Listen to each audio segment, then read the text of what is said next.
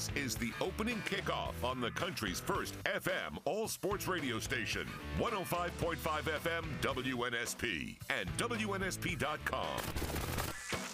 The latest sports, news, traffic, weather, and timely guests with Mark Heim and Lee Shervanian. The opening kickoff. Kickoff. Kickoff. Here are Mark and Lee. Indeed, here we are for a Tuesday edition. Hanging with us, as always, Triple G. I'm Mark. That's Lee. We're at the studios of WNSP. We're with you for the next three hours right here on the sports station, WNSP and WNSP.com. Apparently, round two of whatever it is that we do against the uh, final drive is on for today. Uh, we took round one with a. Uh, well, that was a first round knockout, quite frankly, in basketball. We now move to the uh, very competitive game of cornhole. I don't know. So, anyway, we're going to do that today. Is that going to be on Peacock, or will Yeah. I be able to see it on my network? Well, we'll get at least one game, not the whole, uh, not the whole series of games, but one game on Peacock. Yes. Good morning. When I heard that term years ago, the first person that ever brought that to my attention was Bob Baumhower when he used to say we have cornhole. I didn't even know what it meant. I mean, beanbag toss, I get it. Cornhole, I didn't. And then I guess it was a couple of months ago, as I went around the dial, E ESPN2 was, or one of the ESPN stations was showing competition. Yep. I found that as exciting as I did watching poker. did you see what? Before we get to the Peacock story, did you see what uh, uh, the CW did this weekend? I didn't even know it. I didn't realize you were a big fan of the CW. I'm not, Okay. but I didn't. I wasn't watching it. I just read about it. You know, the uh, LIV Golf tournaments on CW. Yep. They they went into a three man playoff, and CW pulled away. They they went to regular programming. Yeah. Um, and of course, I once did a term paper, not a term paper, but a paper on the, the most famous sports incident of pulling away was the Heidi game. Uh, way back when the Jets and Raiders were playing, there was about two minutes to go, and there was a uh, miscommunication, and the uh, network, I guess it was NBC, pulled away and went to Heidi, and it created a storm. The switchboard blew up at NBC. I actually went in and interviewed uh, one of the high ranking officials when I was in college to do a paper on that. People were really, really upset about it. I think at the time the Jets were leading, and then the Raiders scored two touchdowns in the final minute of the infamous Heidi game. But this first time I've seen something like that since then. And the LIV Tour had a three purse, three man playoff, and they just bowed out. That's it. We're, we'll we'll go to local programming. I wonder how that went over. Peacock is in the news. I don't have it. Mark, you don't have it. Uh, they will get Peacock will get exclusivity to a 2024 wild card game on January the 13th. Now NBC will have the early game at 3:30. Now, uh, in markets in which your team is playing, you can still see the game on NBC. But other than that, you'd have to buy into uh, Peacock. Now, uh, NBC Universal is paying $110 million for this one game, but they also have a regular, their contract is a regular season game, which is going to be on December 23rd. That's uh, obviously two days before Christmas. It's a Saturday night. So there's really two games. And it's uh, it's it's a risk because there's a lot of money coming to the N, uh, to the uh, NFL for that one playoff game, and can they get enough subscribers to substantiate that? And again, you look at the ratings now. Prime, Amazon for Thursday night games, Mark, and you and I have that, but I hardly, I'd be honest, I hardly even watched it this year, right? For whatever reasons, but their ratings were right around 10 million, and on Saturday night wild card playoff games in the past couple of years have totaled 20 million. I would go with the under as far as getting a ratings anywhere close to that. Yeah, so there's some issues here we need to tackle with uh, streaming services and sports. All right, as of right now, you can get a free version of Peacock, um, which is essentially TV. So whether or not this this this game will be available on that tier. I'm not sure. It's a little early. I'm assuming you would. Generally, you have to pay to unlock all the movies and series and stuff that are that are archived on on the streaming service. But I think the bigger issue to your to your point is at what point do these games like Prime uh, has already started? Do you have to go behind paywalls to get the content? And and and I think it it becomes a bigger issue now of at what at what point does the country do consumers kind of re- rebel and revolt against what's happening here because how many of you all have more than I don't know three streaming services, right? Like I think Nick and I actually joked a couple of weeks ago, maybe it was months, it all blends together. You know, it'd be great is if we could find some sort of entity that carried everything in one big package, and we did. We called it cable, right? So it what you know we all how many a little legitimately how many streaming services do you guys have at home? I have all of them. And how much do you pay? Uh, or how much are people paying so that you can use their passwords?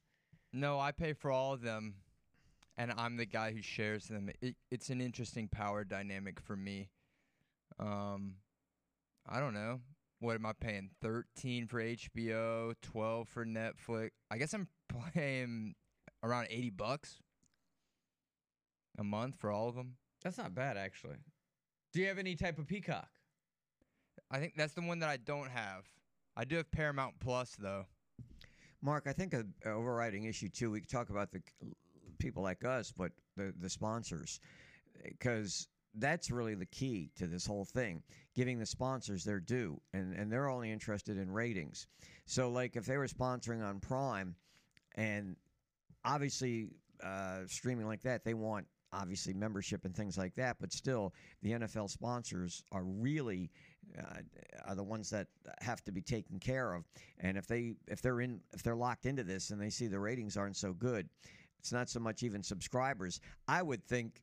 And I don't know for a fact. I don't know how much how much Prime putting that Thursday night game actually added to their subscriber list. Maybe it was a lot. Maybe it wasn't. But you know the ratings. And, and in fairness, the games were most of them were junk anyway. I mean, people just even Al Michaels, you know, got fed up with with some of the games. Now this year, I think their schedule's a little bit better. They have a couple of really really good matchups, but I think the whole thing is the matchups. Like on a Saturday night Peacock, I would think first of all it's two. Uh, it's January thirteenth. You already have a playoff game that day on NBC. So if the game is not that exciting or the matchup isn't that great, I don't know if it's going to create that much of an interest outside of the two markets as far as people subscribing for just one game. I don't know what the subscription cost is. I wouldn't do it. I got enough NFL football. Uh, we got plenty of it during the year, and there's enough playoff games now because they, they keep adding playoff games. But I still think it all comes down to sponsorship and the NFL sponsors and we'll see where that goes. Uh, now, the game on the 23rd of December is kind of a throwaway game. I mean, two nights or day and a half before Christmas, when there's probably not going to be a lot of people home watching games anyway. I would argue that for an NFL playoff game, that's like the one game where everyone will try to watch it no matter the market. So, I mean, Uh, you think, Mark? I I generally think playoffs will be more watched than say the uh, regular season for sure. But Sha so Sean's saying in the app you get Peacock for free if you have Xfinity Comcast internet. Um, Yeah, they do little deals like that. You can get Disney Plus for free if you have Verizon. yeah.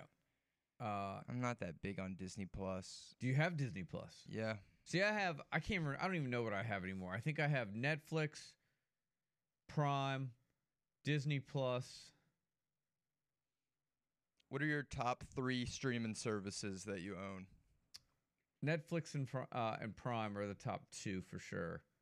I think I think it's then Disney Plus, which I don't even watch. I think those are really the only three I You carry. got to get on that HBO. Oh, I have man. HBO. Okay, so HBO. So HBO would be three, and then Disney Plus would be four. See, I- HBO's my number one for sure. Which ones do you have, Lee? He's a Netflix. Hulu guy, right? Yeah, you're a Hulu guy. Netflix, Prime, Hulu, and I watch a lot of Roku. Oh, that Roku TV. Yeah, I have. Roku. I don't watch a whole lot of it. Is uh, and and f- was it Freezy or whatever? That comes in. Freebie, That comes in. something like that. So that's five. Uh, but Netflix, Prime is the one I watched, and Hulu, the two that I watch the most. Netflix is three, but Roku because of oldies but goldies shows. I'm trying to think if I have any others on there. I don't have Paramount. See, the problem for the consumer is you wind up getting streaming services to watch very specific things, Mhm. right? So you got to grab Netflix to watch, you know, Stranger Things. You got to grab, you, you got to be on Prime for, I don't know, whatever you're watching, The Citadel or whatever's out there today. Yeah. Did you It- finish that yesterday? Yeah, I did actually. Well, they they there's only four episodes. They're worth it? Uh, yeah, it's not I- bad. It's I heard that's uh, one of the most expensive TV shows ever made. it's it's your typical streaming service uh series though, right? They kind of rush some stuff. There's some plot holes in there. Uh it's it's it's your typical streaming. I mean, the the idea and the concept it, it's it, it pulls you in, but it, it's not always executed as well as it could See, be. I, I feel like like how you were saying you wait on Stranger Things. You know that that Winning series Time only on drops HBO? once every two years, and then they all come out on the same day. So it's just kind of like, what am I right. paying for in between? Exactly. That's the and that's the problem. That that's the problem. That's the problem with these streaming wars. And I, I do think I do think people would run, absolutely run, to a system like cable if that were available again, where you could get all of those streaming services in one big bundle for a reasonable price. I think people would run. I think people would would riot for it. So how much do you pay? I don't want to get too technical and be too nosy, and maybe you don't even want to say it publicly about how much per month, and I'm including everything: the cable, Wi-Fi, the whole deal. I'm up around with Netflix, probably around 200 a month. And that's for Wi-Fi, the, and, and and it's part of the cable that goes with Xfinity, and then of course we have to pay extra for Netflix. And with Xfinity, do you get programming too, or do you just get the internet through them? We get the internet and cable. Yeah. We get programming. I get Prime, Hulu on something that was put into my system by my son. I have no idea. None. I forgot that I have a YouTube TV to watch live games and stuff. I steal that from Root. I don't think he knows that though.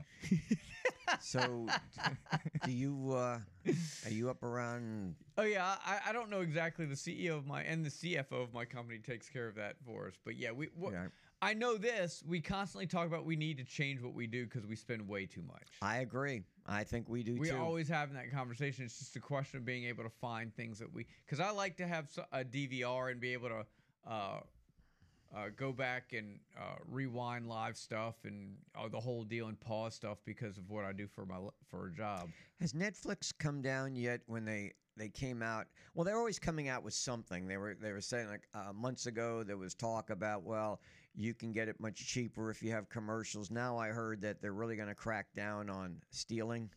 Yeah, I don't know if they've done anything on the whole password sharing thing. Yeah, I don't know. There are ad supported uh, uh, plans for most streaming services, uh, but we've been programmed to go without ads for so long. It's difficult to sit there and watch commercials, especially on a streaming. Well, I wouldn't have a problem because see, I, Hulu and Prime they do have commercials, so I'm used to it. Yeah. And I don't watch as much Netflix as maybe you do. There's nothing. Uh, they, I, every time I go check it out, it seems like it's the same old movies, same Yeah. old series. Now they do. I mean, every now and then they put a new thing in there, but not not that many. They I feel like they haven't made any good shows on there lately. On Like, what's Netflix? the, yeah, what's the last big Netflix show that came out? To me, Ozark. Yeah, and that came out what a year Yeah. and a half ago. I haven't seen anything. Have you? Uh, is Mother on there? That movie Mother. See, here's my problem, and my pe- the people at my house laugh at me. I can never remember which show we're watching on which Which streaming same- service. So exactly. I'll be like, "Is that Netflix or Prime?" I think Mother is Netflix. Is that with Jennifer Lopez? Yes. yes. And that's something that's She's like the badass mom or s- whatever, we like may be- sniper. we may be streaming that today. Now I did, I did yesterday. I didn't watch it all because I had seen it, but uh, for my wife's sake, uh, put air on. Uh, Yeah. she really really liked that. But that's Prime. That's not Netflix. That is indeed. All right, so obviously we're going to talk a lot about streaming services today as Peacock. Uh, it is announced that Peacock will carry an NFL wildcard game. Don't worry, when the Saints are in it, we'll get it because it's local in market. It won't be a problem. We'll get it on NBC affiliate. So. Uh, coming up today, we'll talk to Spring Hill baseball coach Walker Burlington at 6:30. Dave Green will be along. Travis Ryer at 7:05. We'll have Chick Fil A. Uh, Jamie Ferguson, the Bayside AD and soccer coach, will join us at 7:30. Philip Rivers in hour number three, along with Eric Edholm of NFL.com. Here comes your first scoreboard, traffic, and weather of the day. Stay with us. It's the opening kickoff. Hey, this is Jake Coker, quarterback at Alabama. And when I'm listening to the radio, I'm listening to WNSP. And Shohei with a drive, right center field. That ball is long gone, off the top of the fence, protecting Utah Street from a Shohei Ohtani rocket. All right, It's a three-run 625. Welcome back in the opening kickoff. Mark Lee and Triple G right here in the uh, studios of WNSP. wasn't one of his better pitch games. Ohtani went seven innings, gave up three homers, only four hits, got the win. He's five and one, but at the bat, incredible. Four hits, uh, missed the uh, cycle by just a double. Do you so do you think he who's the better hitter, he or uh, Bills quarterback Josh Allen? You saw where he took some BP. yeah, I'd say Ohtani. You say Ohtani? I'd say Ohtani. Yeah. Uh, hit us up. Who do you who do you think what non-baseball player would excel at the plate? Josh Allen hit four home runs in Toronto BP yesterday. I mean, the dude's a monster. Yeah, but it's lob pitching. He's not facing curveballs and all that other stuff these pitchers throw these days, sticky balls, things like that. So hit us up in the app. Let me know who you guys think might uh, might succeed at the plate. LeBron.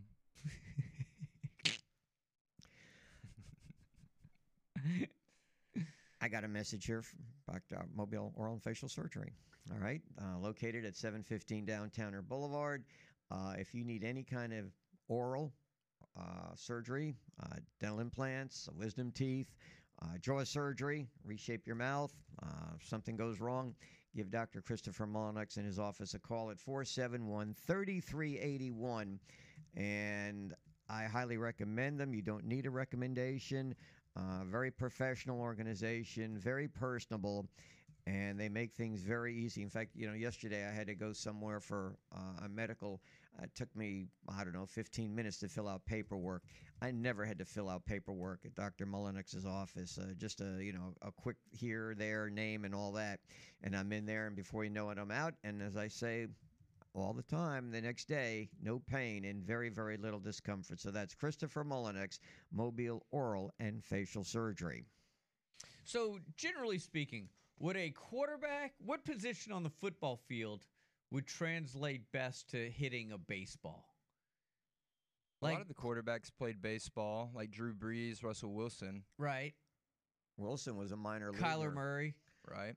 So would do you have to be more coordinated You just have to as a, have as a as a as a quarterback than you'd be like a running back or a receiver to to Ricky Williams played baseball. Did he really? Yeah, he did. He played minor league baseball. Um, again, it comes down to that, you know, high that eye hand coordination. Hitting a baseball is so difficult, especially today with guys throwing 99 and everything. And now we're talking, you know, yesterday Allen's taking batting practice. They just lobbed the ball in him to make him, you know, give him easy pitches to hit, but he wasn't facing major league pitching. So it's a big difference. Ohtani's facing facing major league pitching. Because a lot of times you get guys out there that are professional athletes but look so Well, how about this, Mark? Have you ever seen the difference? Hardball, and I've seen friends of mine who played hardball, but they couldn't hit a softball. huh. They they just because their swing is so, I guess, in in as far as going after a hardball. But then you have these, and that back when I was talking about lob pitching softball, they had trouble hitting it. So a, a difference even there. Uh, our great hardball hitters, good softball hitters. In the you, app, ever qu- been, you ever been hit in the head with a softball? they're not soft. No, they're not. You got hit? One time. That would explain a lot. Uh, quar- quarterback offensively at the plate, DBs defensively in the outfield, according to our app. That makes sense. We can discuss. Uh, Spring Hill baseball coach Walker Burlington next. Stay with us. It's the opening kickoff.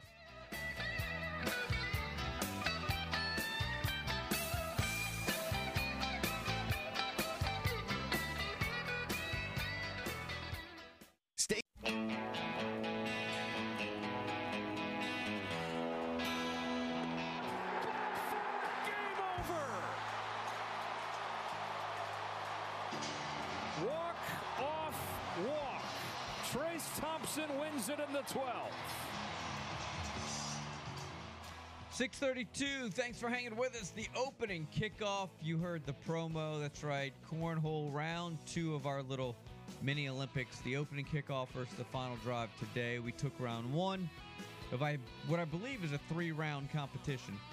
So uh, I'm sure you'll get the latest updates on how that went this afternoon. The uh, audio there that uh, that was Clay's uh, brother uh, with the walk-off walk for the winning Dodger run in the 12th inning. NAIA National Baseball Tournament, as uh, I mentioned in the scoreboard, uh, Columbia College defeated Mobile in the first game. 10 to 7. They'll have game two today. Spring Hill College getting ready to leave for Tampa. Walker Billington is the head coach, his first year at Spring Hill, and they're the number eight seed in the upcoming NAIA Regional. Walker, good morning. Thanks for taking time to join us. I know these are busy times for you. Good morning. Good morning. How you doing? Wonderful. So what's uh, what what what's on the itinerary to get ready to go down to Tampa? Um, apparently, it's pack everything we have at the facility and somehow manage to get it on the bottom of the bus. Um, that's what it feels like this morning. Now we, uh, you know, basically it's just been prep and reps and and uh, you know scouting reports, trying to gather information. Uh, we always get the boys an itinerary, road responsibilities, VP plan, all that good stuff, and then our, our team captains help us kind of divvy out responsibilities, get it packed up, and we'll head down today, um, have a practice day tomorrow, and then we lace them up play Thursday. Yeah, and uh, as far as the seeding goes, how do you feel about that? You go as the eighth seed, you open up with the top seed, Tampa. Notoriously, they're always a very good baseball program. What do you know about them this year? Uh, you know, much of the same. Um, you know, it's a program with a lot of national titles. It's a program with talent. It's a it's a program that competes nationally um, for for talent for kids that come out of high school now and just choose Tampa over a lot of the Power Fives, One type schools. They're loaded, top end talent to, to back end talent. They've got some owners that can throw it, a couple guys that run, but they've always been solid defensively and swing the bats and it's always tough playing an opponent, uh, you know, at their place. But hey, that's that's the way it falls, and you know, with with the way that Division Two baseball is set up, and you're you're looking at an eight seed going to play Tampa. Will we be more of a March Madness style? Would we be the eight? Who knows? Um, you know, but it, it is what it is, and, and we've got to go down there and play. And then the South Regional as a whole is is pretty impressive. So you look across the South One and South Two regions, you know, it's a bunch of top 25 teams um, every single year. So it's a gauntlet, but you know that's that's that's why we play. Walker replaced uh, Frank Sims after Frank put in, what, 30, 35 years coaching Spring Hill. How would you sum up your first regular season and winning the uh, the postseason conference tournament, Walker? Uh, how would you uh, evaluate it? Well, you know, there, there's always going to be uh, ups and downs year one. Um, I was just really, really proud of our team. Um, you know, we uh, regular season was was up and down. We had some really good wins. We had some bad losses. Trying to to kind of find our way, figure out you know who we are as a group, getting to know each other, um, and, and baseball. Just like any other sport, you get hot at the right time. You know, we made a couple changes at the end of the regular season, um, go into the tournament, and it, it lined up pretty special. We played three teams that had beat us um, in the conference tournament and, and beat all three. So played really, really well. So to see that growth out of our group and and and have a group that showed that kind of resiliency and come together in, the conference tournament and play the way we did uh, was pretty special, uh, especially for year one. You know, we're a young group that uh, that took some time to figure it out, and then towards the end of the year, like I said, got it going. And conference tournament championship was pretty special. A lot of guys played up to to their full potential and maintained it for four days in a row. You know, early early mornings, long days. Um, it, it's it's pretty special the way that uh, they, they brought it together at the end. Did you tell me yesterday we had a conversation that you actually did radio work, that you were involved with the media? Yes.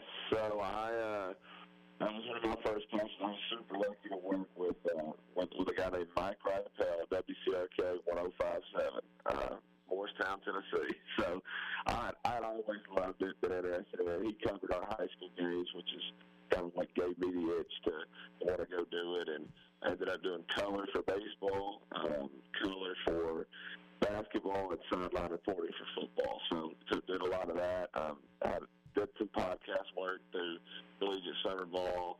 Um, you know, I, I love this stuff. Doing, doing interviews, just talking ball. It's it's a good time, man. So, criticize what we do here at the opening kickoff. What would you see? What, what do you think that uh, I could do better, or what the league could do better, based on your experience? I mean, just you know, call me at six thirty. What are we doing? You know, I, I need to get a coffee.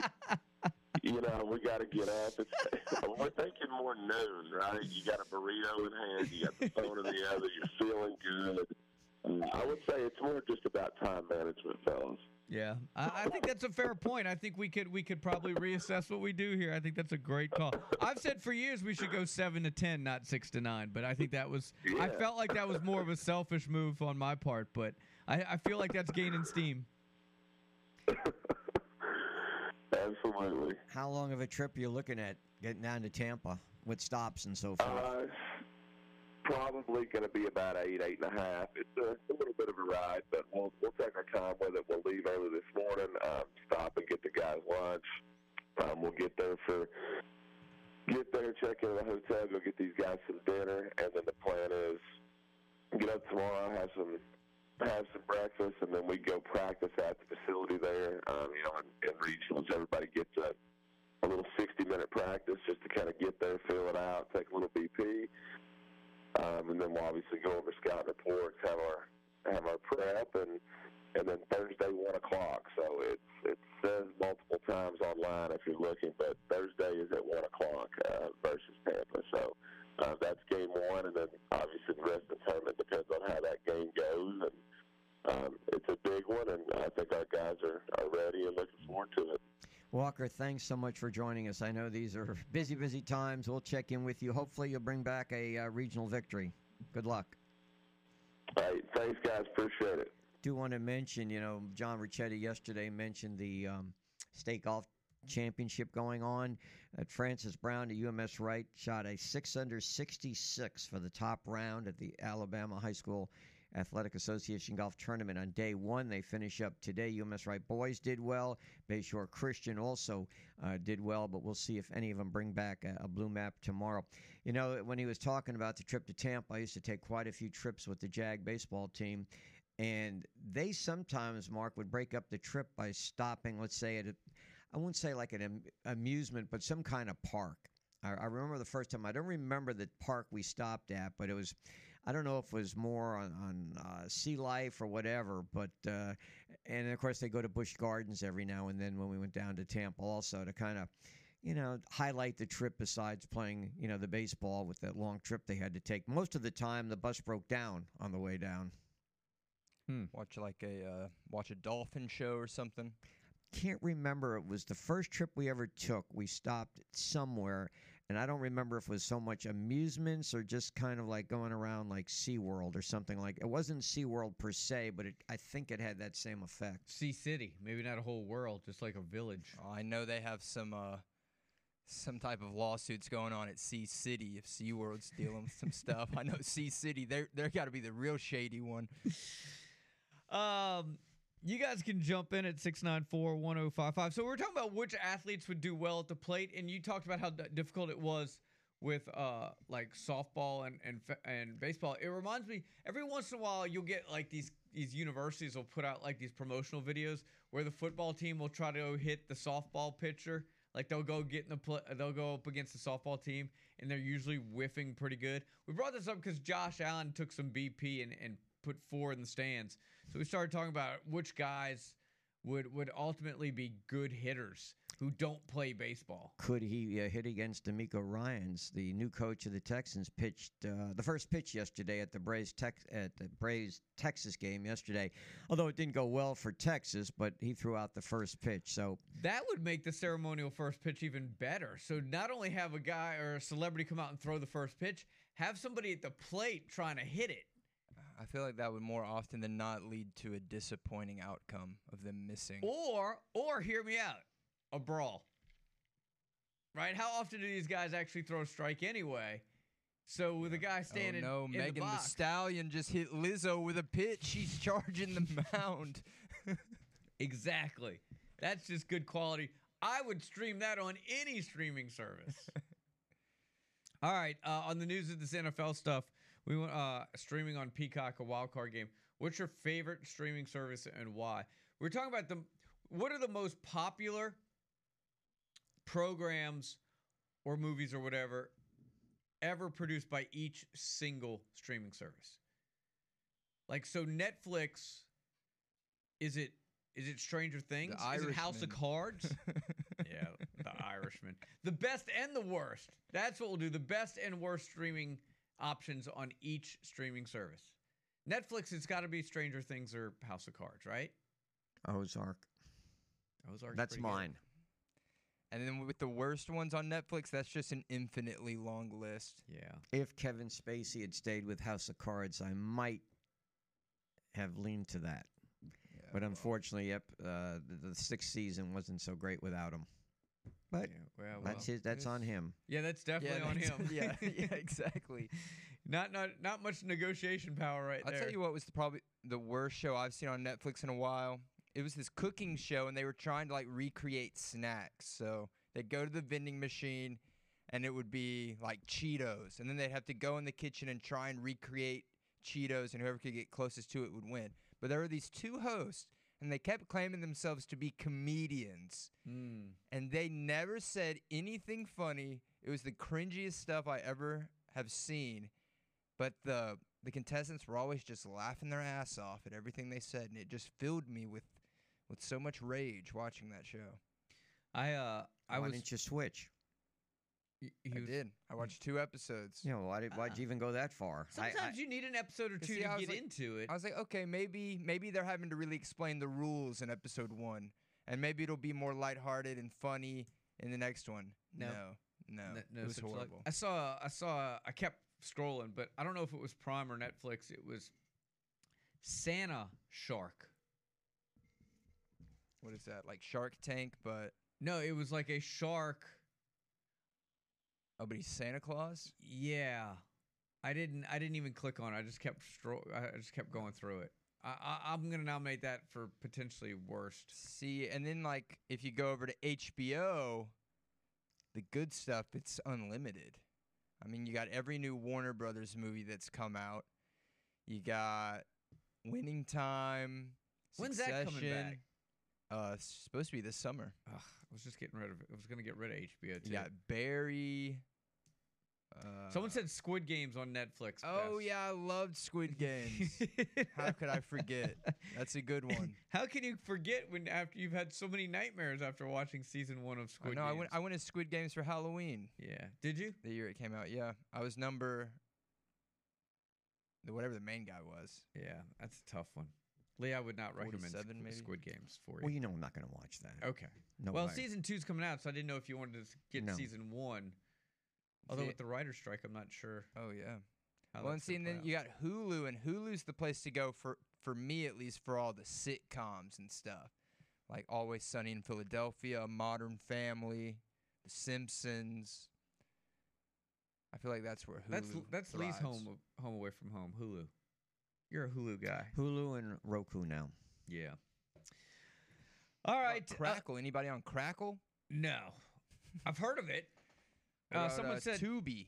Apple TV best for Ted Lasso. I don't have Apple TV. I think I would Oh, like Apple TV. Severance on Apple TV Plus. First off, let's shorten that name if we can, but um, Severance that's the best show on TV right now, and it's being delayed because of the writers' strike. Yeah.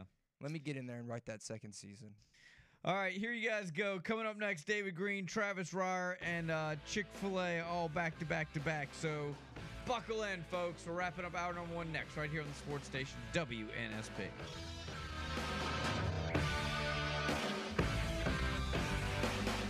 Hey, this is Showtime boxing analyst Steve Farhood, and you're listening to Sports Radio 105.5 WNSP.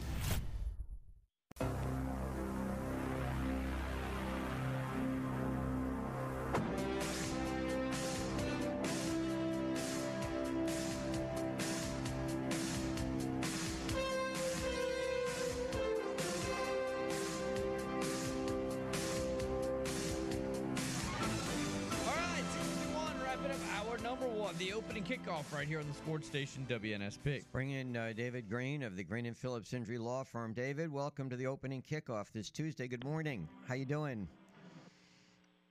Good morning, fellas. How are y'all? We're doing wonderful. So instead of talking about accidents on the road and cars and things, let's shift attention to boats and boat safety, especially now with kids getting out of school and I see more and more boats on the road. I'm sure they're going down to the to the great waters here. What advice do you have as far as insurance and, and keeping everybody safe with boating? Well, I think it's very important to make sure, first of all, that uh, anyone that's operating a boat that they have a boater safety course. There's so many boater safety courses out there.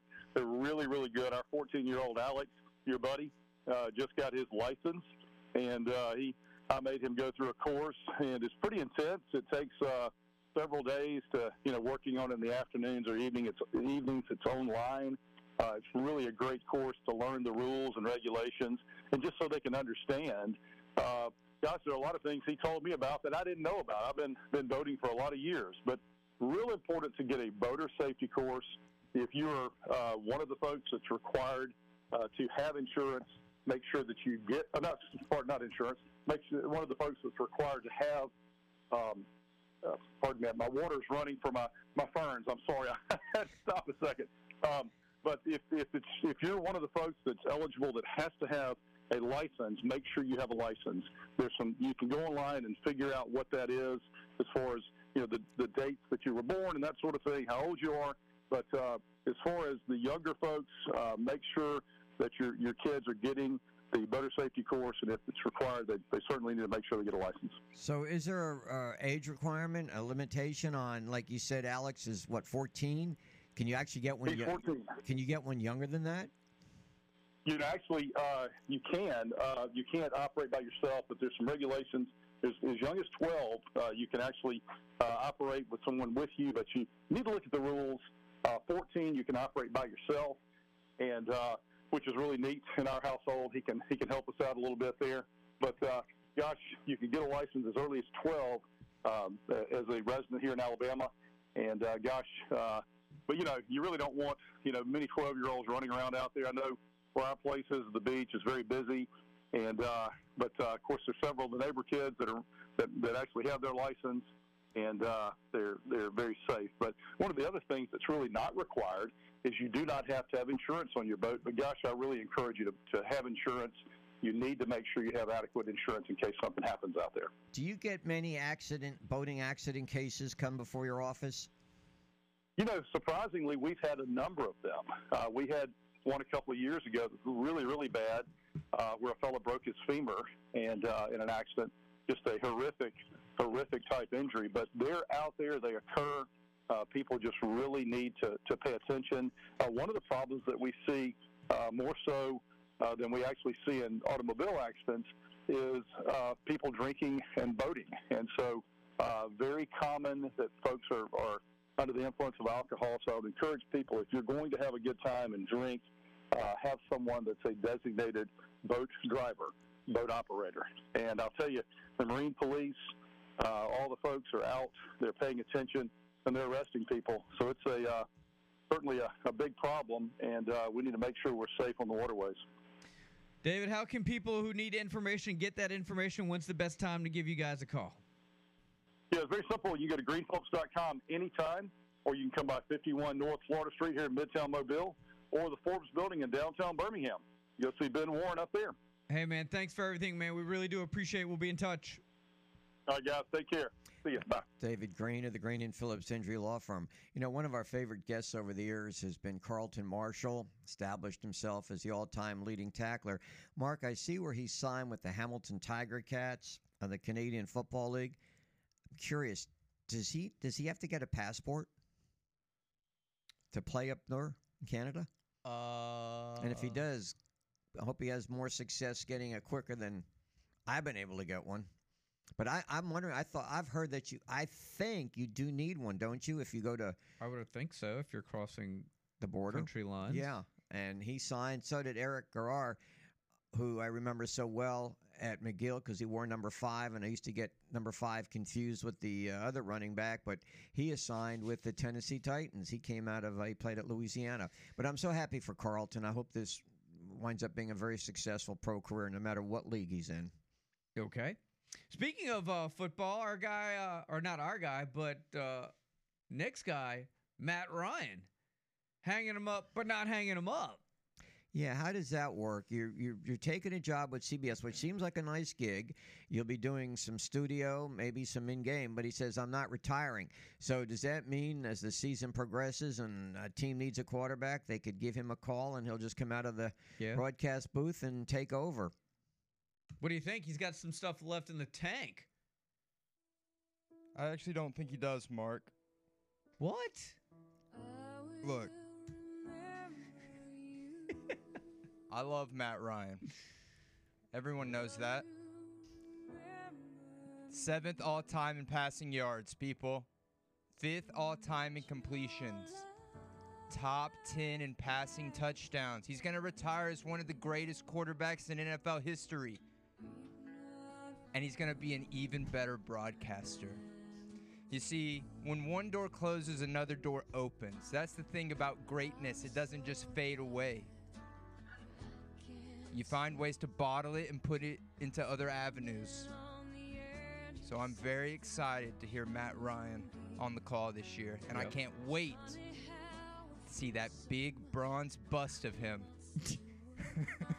when they Well, put you it have in to wait at least five years, don't you?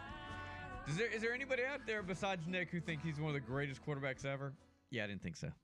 former MVP, former Rookie of the Year, greatest Atlanta Falcon of all time. It's like being the tallest short guy. There's got to He's be better one. than Julio?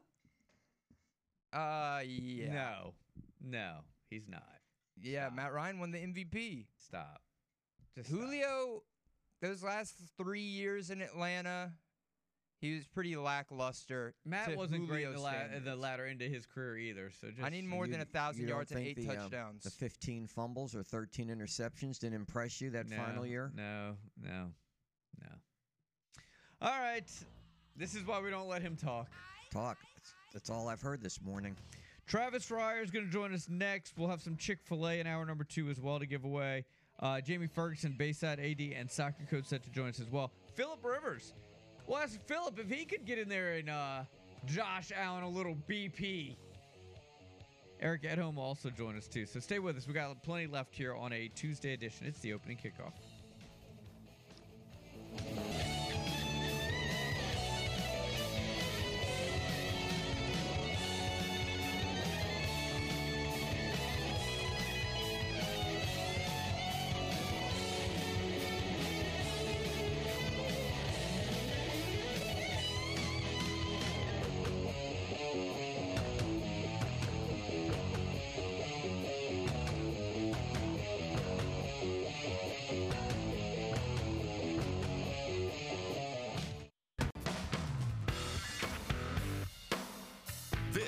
The opening kickoff on the country's first FM all sports radio station, 105.5 FM WNSP and WNSP.com. The latest sports, news, traffic, weather, and timely guests with Mark Heim and Lee Shermanian. The opening kickoff. Here are Mark and Lee. Here we are, hour number two. Thanks for hanging with us uh, on this Tuesday edition. Mark Lee, Triple G, in the studios of WNSP. Got a couple of headlines to mention. The number one college football prospect for 2024 is uh, quarterback Dylan Raiola. He's out of Phoenix. Arizona, and he is committed to Georgia over Nebraska, which raised some eyebrows because his dad played at Nebraska, and those were the two schools that were very much involved with him. Also, I saw a story earlier today, Mark, that uh, Ryan Williams, who has committed to Alabama, is third in the nation as a prospect for 2025. So, certainly no surprise there, Mr. Football as a sophomore in the state of Alabama. Uh, in baseball, we told you about Ohtani. Uh, becomes the first pitcher since 1964 as a hitter and a starting pitcher to reach base five times in a game. He got the win. And tonight, game one, Lakers and Denver. Alabama has set their homecoming. It's going to be the Arkansas game October 14th, but they obviously haven't set a time for that. Let's bring in Travis Reier from Bama Online 24 7. Travis, welcome to the show. Good morning. How are you today? I'm great. How are you guys? Wonderful. Um, the baseball team wins two out of three at Texas A&M. But what really got my attention, the Sunday game was delayed seven hours, and they still played the game, which really surprised me because that's the getaway date. I I can't ever remember a program that you know that they have that lengthy. And why was it so important to get that game in rather than let the team get back to Tuscaloosa? Well, I know. Uh, I think going into the weekend, you had a a group of teams, even in the SEC West, that I think were 11 and 13. So, you know, there were some things to sort out, I'm sure, in terms of uh, the race for Hoover. Uh, it's obviously very, very important. Um, you know, and you're also through the spring semester, so I don't think classes were a concern for Monday um, as far as, as that goes. So um, maybe it would have been different had that been the case. Uh, but I want to say pretty much these schools are into interim as far as exiting the spring semester. And, um, you know, it is a quick turnaround for these teams, though, because you go into a Thursday through Saturday setup with Hoover coming up next week. So get back to Tuscaloosa late Sunday night and uh, turn around, have Ole Miss coming up on Thursday, but at least you did it with a convincing win.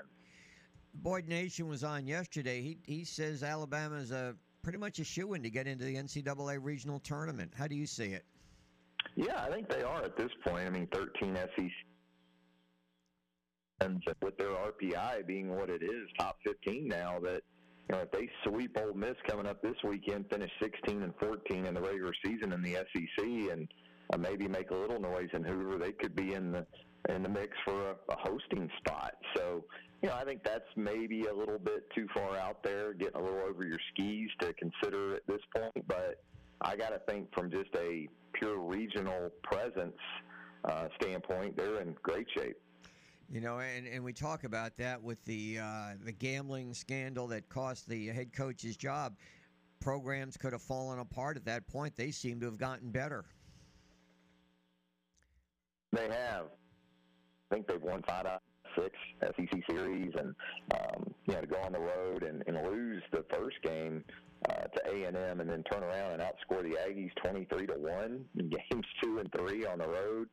Just very impressive, uh, and that's coming off the heels of a, a series win over Vanderbilt in Tuscaloosa. So, uh, look to be playing their best baseball at the right time, and they've overcome more than even just the uh, head coach situation, which is enough in its own right, obviously. But you know, they've had some injuries to their pitching staff that they've worked uh, through, and um, they're getting their veteran guys going collectively. It seems like at the right time of the season offensively. Pinckney and um, a young guy like Shelton, um, but you've got Jarvis there in the middle of that infield providing stability. Uh, they know who they are right now. As much as you would think they wouldn't, from a player perspective, and give Jason Jackson a lot of credit stepping in there in the interim role, um, they're pretty stable right now. Do you know much about this Andrew Pinckney? He was what one of the players of the week in the SEC for Alabama. Didn't he hit like a whole bunch of home runs? Yeah, he had two in one game. Had two three-run shots in game two against Texas A&M, and um, you know he's kind of been building to this point over the last couple of years. Uh, you could see it sort of coming with him, uh, but he's fulfilling it uh, right now. I'd say very, very good all-around player. Uh, can run, has talent. Two guys with three home run series at, in College Station between Pinckney and uh, and Shelton. Talking to uh, Travis Reier, Bama Online. Let me ask you about the softball team. I read where Montana Fouts was hurt last week. Uh, I guess in the conference tournament. Will she be okay when they st- they host the regional this Friday? Yeah, we're still, I think, waiting to get more of a, a definitive word on her status. So uh, it was a very pleasant surprise, I think, for Patrick Murphy and his team to see them uh, see their team on the five line when the the seeding came out.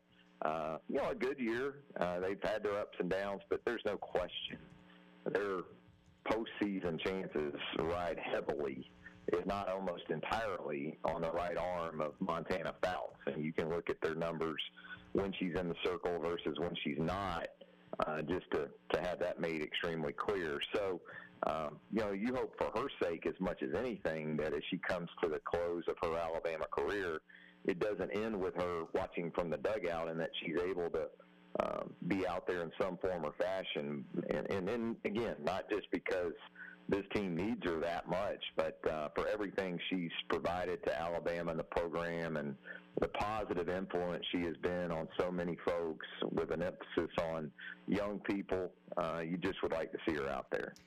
Football wise, Elijah Brown, the tight end, had entered the portal. He's transferred to Florida Atlantic. Is Alabama well fortified in the tight end position this coming year? Yeah, you know, they went out and, and, and got C.J. Dippre the tight end from Maryland uh, out of the portal early on in the process, and he was able to go through spring practice with Alabama, and he's expected to be at the top of that tight end list. So they are very much. I think they had seven scholarship tight ends going into January or uh, coming out of December. So you expected some movement there, um, and, and Elijah has done that. Uh, so they're still in good shape from a numbers perspective, scholarship guys, and uh, they kind of are looking for another guy to go along with Dippre, maybe Robbie Ouzts, who missed spring practice after recovering from off-season uh, surgery, is going to be that guy.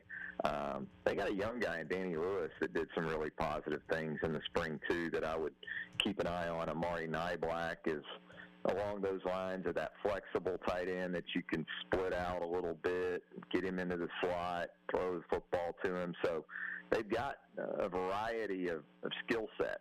Um, again, I think Dippre is the one guy right now that brings them all together. Uh, but I think they're okay from a depth standpoint. So they brought in two defensive backs in the last week or so. Do you anticipate Alabama adding more uh, port, uh, transfer portal players?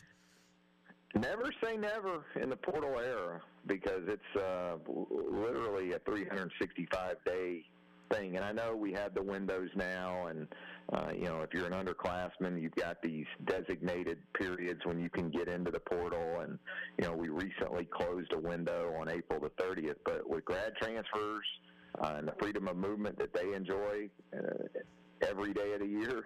Um, I, I wouldn't say it's. I wouldn't go as far as to to be definitive in saying they're done. I would say you would think they are done at this point. So uh, you knew they needed to add some depth and some competition there in the secondary, both at corner and in safety, and it looks like they were successful in doing that here the last couple weeks. Obviously, Tyler Buchner coming in at the quarterback position, probably the biggest surprise of the five portal additions that they've added here in the offseason. Dippre, again, made a lot of sense at tight end. Um, Trez Marshall, you figured at linebacker they wanted to stay old or older anyway at that position with the attrition that they had there. So um, I would say they're set. But um, again, uh, the, the, the, portal is, is never truly closed at, at any extended stretch. Hey, Travis, uh, when there is portal news, and there certainly will be at some point, how can people find the latest and greatest on everything going on in there? Just go to BamaOnline.com or Alabama.247sports.com. Either way will get you to us. Hey, have a great week. Thank you, Travis. Thank you. Hey, Mark, I've come up with, at this point, and that could change tomorrow, the ultimate transfer portal story. Seth Towns, you familiar with him? Seth I'm Towns? Okay. Started his basketball career at Harvard in 2016. 2016. I'm doing he, the math. Okay, seven yeah, years ago. Yeah. His name has appeared on the NCAA transfer portal. Former Ivy League Player of the Year. He transferred to Ohio State. Okay. He has missed four of the last five years with injuries. He enters the portal at the age of 26. But he's only been to two schools. Yeah. Huh, But bad. injuries. So he and according to this story, he still has two years of eligibility remaining. Which, if he latches onto a school, he could be 28 before he leaves.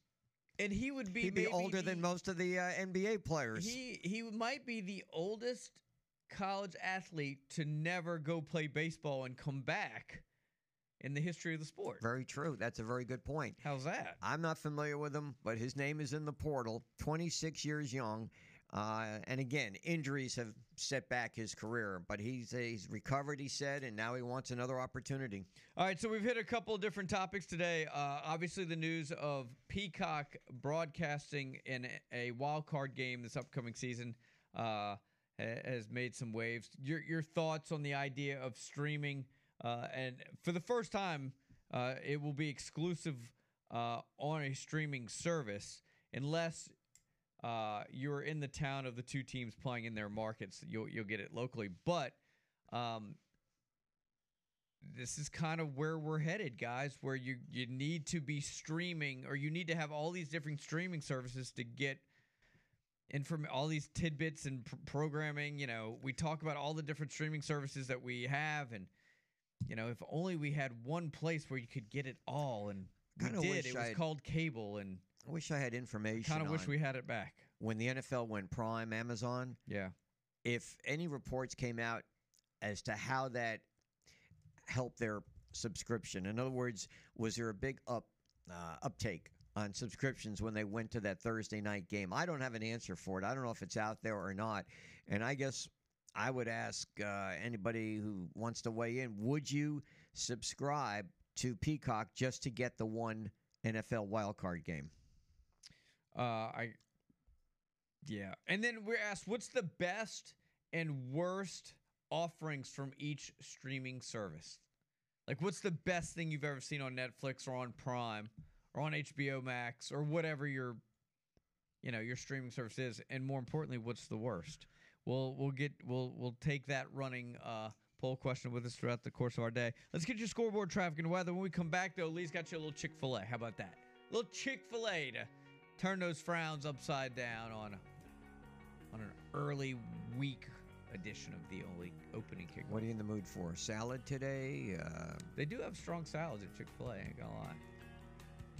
I've never had a bad meal at Chick Fil A. I don't think. it's a pretty good endorsement. I got the uh, grilled chicken cold wrap for the first time the Oh, those day. are those are strong too. It was it was pretty good. Yeah. pretty good. Feel Felt he- healthy. Uh, That's exactly what I was gonna say. You feel a little healthy after having one of those. All right, stay with us. It's the opening kickoff.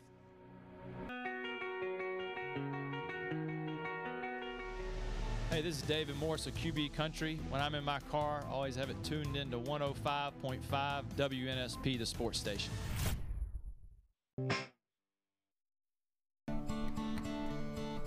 Chick fil A. I could eat there seven times a day. Where the people laugh and children play. Oh, I'm in love with Chick fil A. All right, boys and girls, here you go. A little Chick Fil A to get your uh, day started. What you got for us? Well, Ohtani reaching base five times as starting pitcher has not been done since 1964. Name the last pitcher in Major League Baseball who reached base five times. The little bit of hunt. He was in the American League. All right, I don't know if that helps, but it was an American League pitcher. Ohtani yesterday, Mark came a double shy of hitting for the cycle, something no uh, pitcher has ever done in Major League Baseball. All right, uh, and you guys can jump in as well. Six nine four one zero five five. It's I. That's uh. I never really thought about it, but a pitcher has never hit for the cycle. Came close. He did. Mm. This guy's amazing. You know, the big question in baseball now is if the Angels by All Star break are kind of like out of it right now. They're I think two games over 500, and they're they're in the hunt. But if they're out of it, and Ohtani is at the end of the year becomes a free agent, do they trade him? That is one of the big issues in Major League Baseball. And what would it take to get Ohtani? The Angels should go ahead and I mean, this guy's like a franchise. You know, they have Mike Trout, even though they don't ever go to the postseason. I don't know what it would take money wise, but I'm sure it would go through the roof to keep this guy because he's both a hitter and a pitcher. And he was the starting pitcher yesterday. Went seven innings, not his best game, but he still won. He's five and one this year, and he's batting over 300. So why would they trade him? If they feel they can't sign him, that's why Ah, these right. guys are normally. If they feel that he goes way above their pay scale, and I, it's hard for me to believe because some of the money they've shelled out in the past, like Albert Pujols, the ten-year contract, they brought Josh Hamilton in, spent a boatload of money, and that didn't work out. They brought Rendon in to play third, that hasn't really worked out. Can't imagine like with this guy doing what he's doing, why you wouldn't try to keep him. But again, he may outbudget them. Uh, you guys can jump in at 694 1055. So here's my uh, biggest issue with the streaming services. And I know you guys uh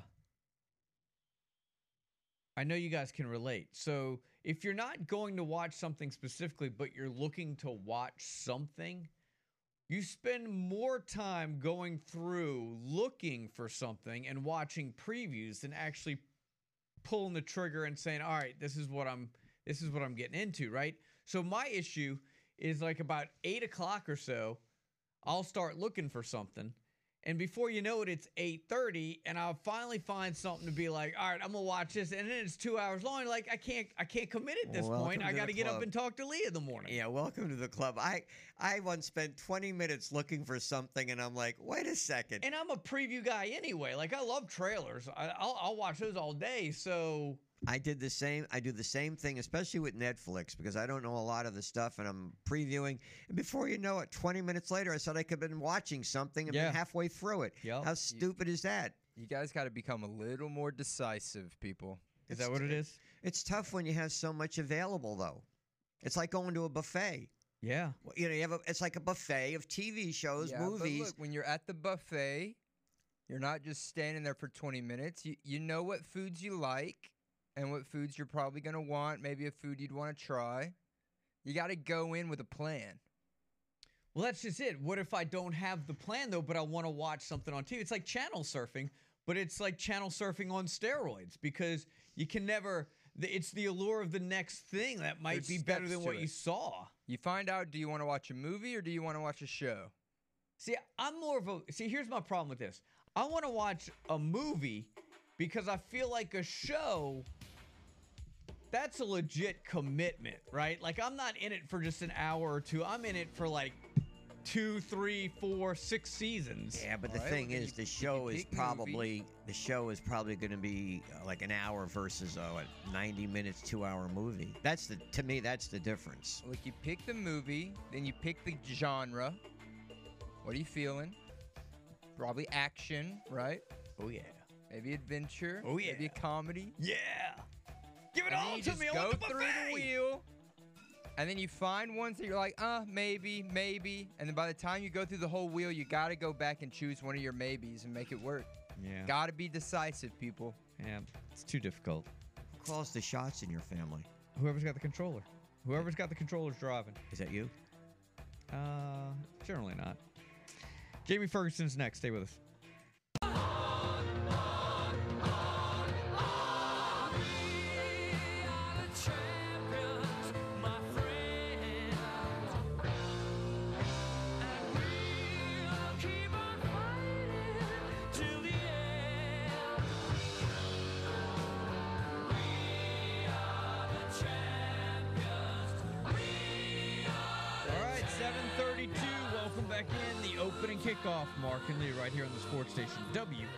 WNSP. Well, when we hear we are the champions, we think of blue maps, and to that we have the Bayside athletic director and soccer coach Jamie Ferguson on. Jamie, welcome to the show. Good morning. How are you today?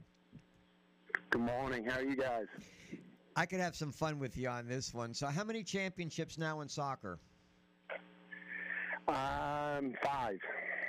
Are you getting close to uh, Ann Schilling there with the uh, volleyball? How- Nah, I do- think, does she have her, is still divisible by my number. does she does she have her own room? Like, is there a whole like classroom just full of trophies for the for how many twenty in a row or something? Thirty altogether? Yeah, I think it's 21 in a row. I think she has closets full of them as well. Well, congratulations on your Thank you. championship. Uh, tell us about it. I, what really struck me was when I saw what your leading scorer was a guy named Joey Jones. Yes, sir. Yeah, uh, he had a terrific season. Joey's been a great ambassador for our program uh, since he was, you know, in middle school. So, um, yeah, fine young man, and you know, I'm very happy for how his uh, high school career ended. You know, being named MVP. Well, I've been talking soccer with you for a number of years now, and obviously that Bayside program is you got it going pretty well. Do you return many of the players for next year?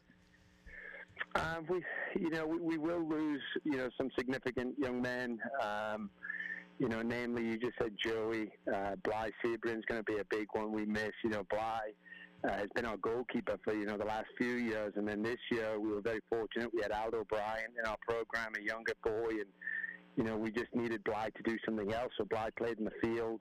Um, but, uh, you know, Ballard Sweat uh, had a great season. Tipton Smith had a great season. So we, we will lose, you know, four to five really, you know, pivotal players. But hopefully uh, we've got some in the pipeline ready to ready to take their spots. Now, this was boys soccer. How did girls soccer do this year? Yeah, girls. Uh, Dane had Dane's really, you know, got the program rolling. Uh, the progress is very evident. Um, they were close to, they were close to qualifying uh, for the playoffs. Uh, they came third in our area, which is a pretty strong area considering Orange Beach and St. Michael's. Uh, and St. Michael's got beaten in the final. Um, but yeah, they're right there. Um, I, I predict Dane's going to have the girls probably up at the final four within the next year or two. Jamie, you're the athletic director at Bayside. You brought in Barrett Trotter to be your football coach. Are they going through spring training right now, spring practice? Yeah, they've got uh, they've been working out here for the last few weeks, and um, if, if I remember correctly, depending on yeah, see with a small school like ours, you've got to kind of really be able to kind of uh, you know jump depending on how your spring sports are doing. So when baseball was kind of doing really well. Um, depending on how far they were going, a lot of our baseball players played football. So the spring practice was all hinged upon how far baseball went. Um, and so with baseball, um, you know, losing in the semifinal, I think he was trying uh, this past week to then get spring training activated uh, while we were out of town. There was a story that ran on the wire I want to just ask you about in soccer. Uh, the headline was a goalkeeper punts the ball across the entire field for a goal during this, and I'm not familiar with this Liga de Expansión MX playoffs. Is that? Did you hear about this? That that a goalie? I did, I did not hear about it. That, is that uh, does that happen much? Where a goalie? How does that happen that he scores a goal? Uh, no, it doesn't happen very often. Um, I think I can only remember seeing three in my lifetime. Um, you know, if they punt it out their hands, uh, obviously that, that can be a, yeah that can be a goal, but it's very rare. I'm not even familiar with this league or whatever they were talking about, but that that's you've never seen it in person though, right? No, never, never in person, never on a field that I've been playing on. I've seen it on TV three times. Well, Jamie, I thank you for taking time to join us. Congratulations on the blue map. I'm sure, like I said, you'll find some room for it at Bayside with all the other trophies that have come in, and uh, congratulations. Thanks, guys. You guys have a great day. You too. Bye bye now. Jamie Thank you. Ferguson, Bayside Academy.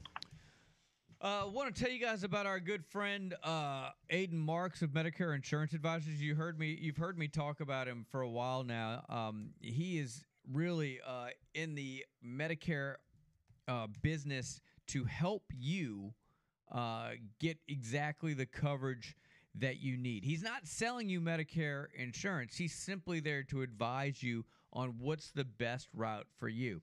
He works with multiple carriers, so Medicare Advantage. Medicare Supplement, Medicare Part D, other services. He's local, so he knows exactly what the situation is that you're dealing with. He's he's talked to hundreds of people just like you, and while everybody has a a, a little bit of a unique situation, he's uh, he's done this for so long now that he's familiar with what your situation might be. So if you're new to the area, if you're over the age of 65 or you're still working but looking to retire in the next 12 months, call Aiden Marks of Medicare Insurance Advisors. His number is 463 0031. That's 463 0031. Medicare Insurance Advisors is a locally owned and community driven uh, agency, right? and what they do is they're not just there for your open enrollment; they're a resource for you throughout the whole process. Um, so they're licensed and certified medical or Medicare insurance uh, advisors, and they serve uh, both Mobile and Baldwin County. He's uh, got a physical location, so go see him. Uh, he's on Highway 98 across from Terry Thompson Chevrolet, uh, or he can come see you. Never a fee for his services. So uh, whether you you have VA benefits, whether you're still on your health care benefits at work, whatever it may be, maybe you're a little late to the party and signing up. He can help you with all that information. Give him a call. Aiden Marks, Medicare Insurance Advisors, 463 0031. That's 463 0031. Did we get a uh, winner, uh, Nicholas, on the uh, on the Chick fil A, sir?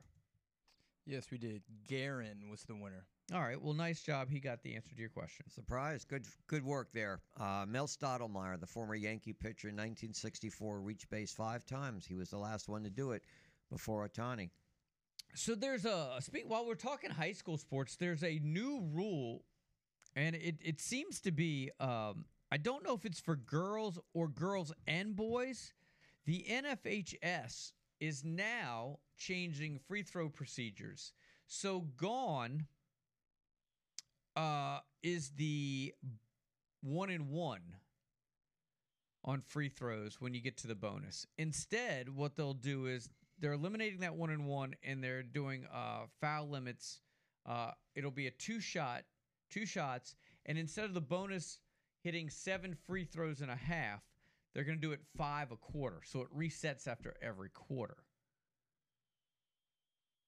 I can't really wrap my head around whether I'm trying to think from a strategic standpoint if that's an advantage or disadvantage. Why was it? Why was it changed? Do you know? Did Um, they explain? Yeah, um, they're showing that uh, there are higher injury rates on rebounding situations. I guess in free throws, and so they saw this as an opportunity to reduce those scenarios for rough play during rebounds. So, Is like it- if it's one in one, you're going in for a rebound on essentially both shots. If it's a two shot foul, then technically you're you're cutting that number in half. Mark, I I don't see it, you, but yeah. whatever. That's what I was going to ask you. Have you seen many injuries on rebounding in high school? No. I no, I have not. I mean, not in that, not in a free throw situation. I mean, are their elbows being thrown and stuff during the course of a when a jump shot goes up? Yeah, oh, I've, I've seen. I'll tell you the most flagrant foul that was never called I have ever seen in my life. Uh, I was doing a basketball game in New Jersey, Perth Amboy, and I think it was John Stevens High School.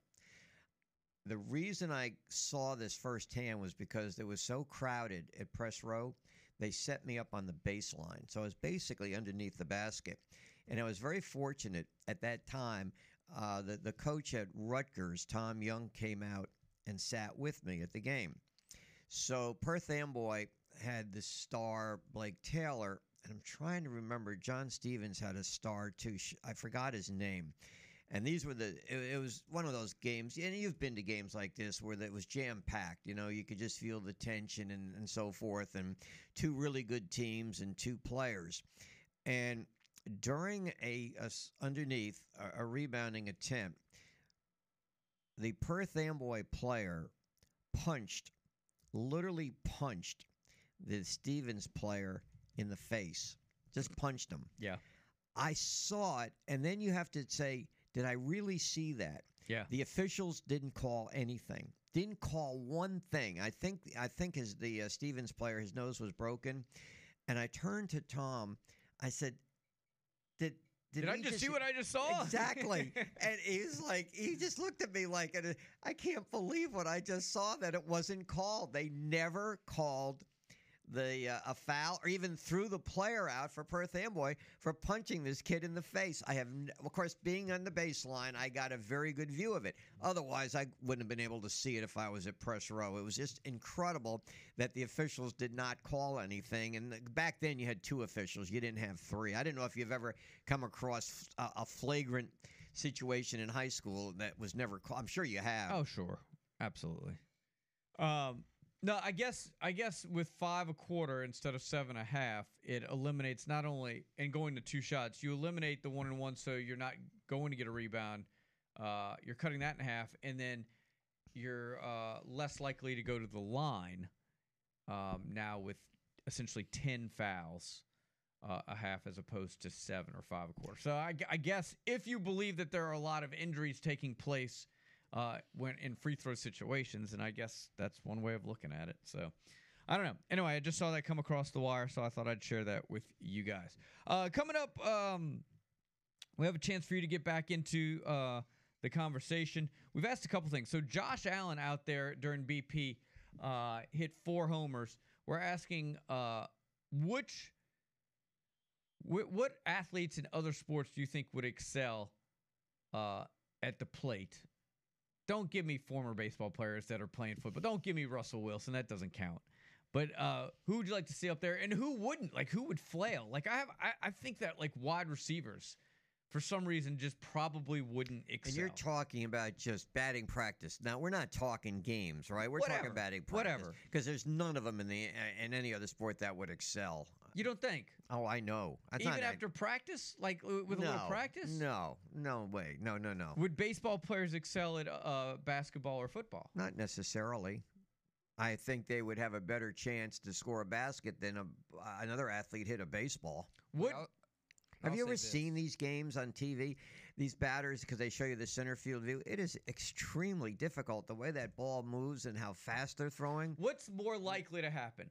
A basketball or football player with no baseball experience to get a hit, or a baseball player to play in an NBA game and and make a basket? I'd say a baseball player making a basket. Well, yeah, you got to think it's like they would need to. I feel like to even that out because there's so many points that are scored in an NBA game and it happens so frequently, and getting a hit and getting on base is pretty rare.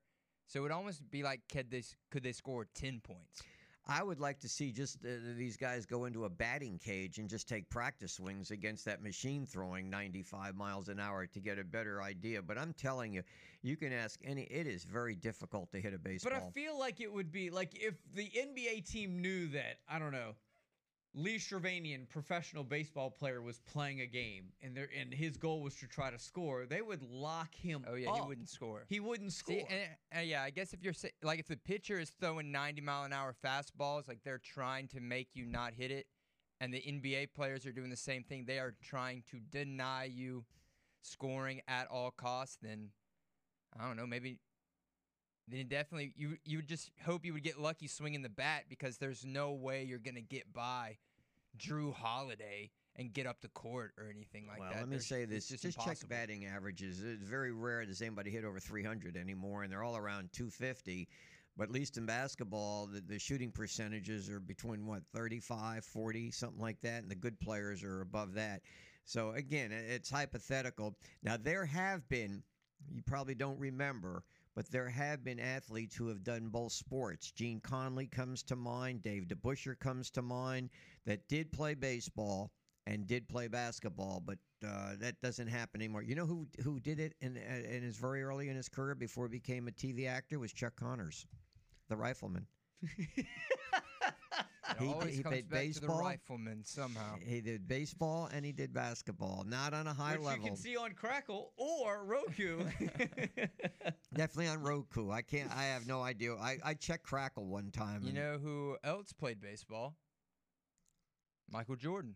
Well, he did, and uh, you know that the reason he the reason he gave it up because my wife asked me about. She asked me yesterday when 'Cause he wasn't any watching good? air. I thought you were going to say because my wife it. asked him to. No. Continue. If you let me finish, um, it was not the reason.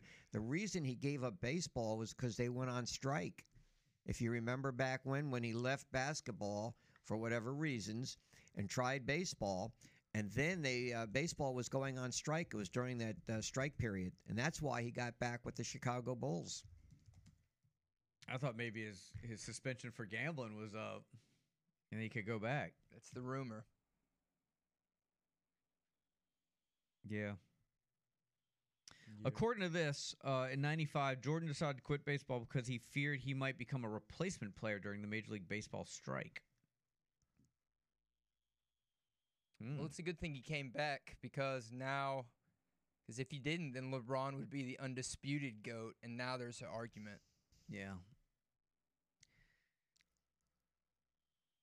Mm, mm. It always comes back to the rifleman and LeBron being the goat on this show. All right, let's take and a break. For you, it comes back to what, like uh, I don't know. Die Hard or something? No, I haven't no, Die Rocky, Top Rocky, Rocky. He's in the Ro- It's always Rocky and Draper or whoever. We'll just say like '80s movie. Oh, that's like in this episode of. I feel like you say that a lot. Hmm. I'm just looking for a cultural, uh, uh, like a reference to we pop couldn't culture. we couldn't get through the draft without Kevin Costner. oh, who can? That's right. That's right. S- It's always got to Sonny come Weaver back to a Jr. movie. Sonny Weaver. Now he screwed up. Black Panther got picked. I don't want to give it away, No, but he yeah. got picked number one overall in the draft. Now he screwed up Yellowstone. Yeah, I never watched Yellowstone. Yeah, that's on Paramount Plus. It's probably why I've never seen it. so yeah, uh, we're asking for the best and worst uh, products on each streaming service as the NFL is going to Peacock for one uh, wild card game this upcoming season. Uh, what was what's the best thing you've seen on Netflix? What's the worst? You, you know, next week they're getting rid of HBO Max. Yeah, it's like Max Max or something, right? Yeah, they combined with Discovery Plus, Which is a win for Discovery Plus to be to be perfectly honest. and now I think it's just Max. Yeah. I mean, I, I can't see me being like, "Ayo, did you see that new show on Max last night?" Like that's a name of a human. right? Or but I can't think of anybody that said, you know what, you really need to stream Discovery Plus.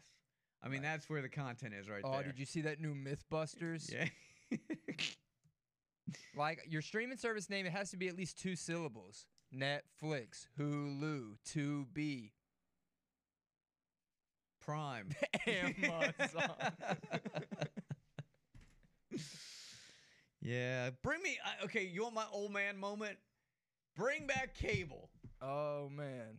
Bring back cable. Give me everything in one file swoop right there. Come on, Comcast, help us. Yeah, come on. It's Mediacom. Xfinity now. Xfinity, It's not Comcast. It's Xfinity. DirecTV, they just lost NFL Sunday Ticket. Yep. To YouTube. Yeah, it's ridiculous. Someone just said, I love some Mythbusters. Yeah.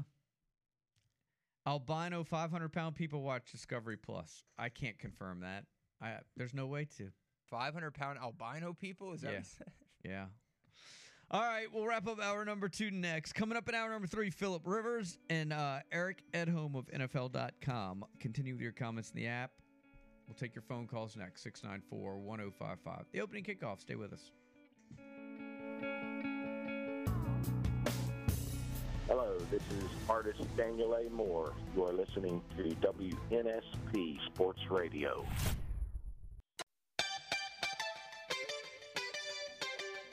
Bradford kicks and deals. Acuna to left center. Kiss that ball goodbye. Second deck yesterday in Toronto. Second deck today here in Texas. And it's 754, wrapping up hour number two. Um, Lee, do you have any advice on how to play cornhole? No. Okay. I have played, but I can't give you any advice. This just one of those things about uh, the one thing you want to get some height. Okay, little, you don't want air underneath the yeah, you want air. Yeah, you don't art. want a line drive because it'll slide off. So uh, you have a better chance, I think. And again, I'm not an expert at this. I'm definitely not. a I'm cornhole asking your pro. advice. Uh, go 'cause- high. Go go go high? Go, Go- yeah. Go go with the height Because because, that way, high. when it lands, it's high. probably going to stick. So you have a better chance of sticking. You throw a lo- lo- short line drive and it may slay it off. Now, 'Cause- are, are we just going straight underhand on the throw? Or are we putting like a little kind of flick Underhand. with a twist, a little Un- backspin no, on it? No, no, underhand. Yeah, underhand so height. Clearly, uh, Nick and I are, are competing in round two of whatever this is with the final drive, and we're in, Battle for the nappy. That I, Yeah. have, I made a title for it. yeah. But the problem is we're kind of going in blind. Neither one of us are cornhole uh, veterans. Height No. and, like I said, underhand. All right. Don't so try to throw it like a baseball. That no, no, no, no, no. Just go up very. Shoot it like a be free throw? Be relaxed about it. flip don't the wrist. don't just just uh, flip it up in the air and practice. Uh, do a few practice. Now, apparently, there's a strategy here. Like I got to knock their bag off the off the board, Eh, just worry about. assuming they hit the board. Yeah, assuming they hit the board, just basically concentrate on putting it through the hole and don't worry about where they are because if you're anywhere close to where they are, you probably would knock them off anyway. So Damn just right. and go in relaxed and take a few practices. Don't just go in there cold. Just get the feel of it. Get the feel of the bean. Yeah, like how far, like regulation, how far are you from the board? Well, I don't know how. Ten feet, maybe. I don't know how it's Uh, set it's up like where a you're free going. throw? I don't know.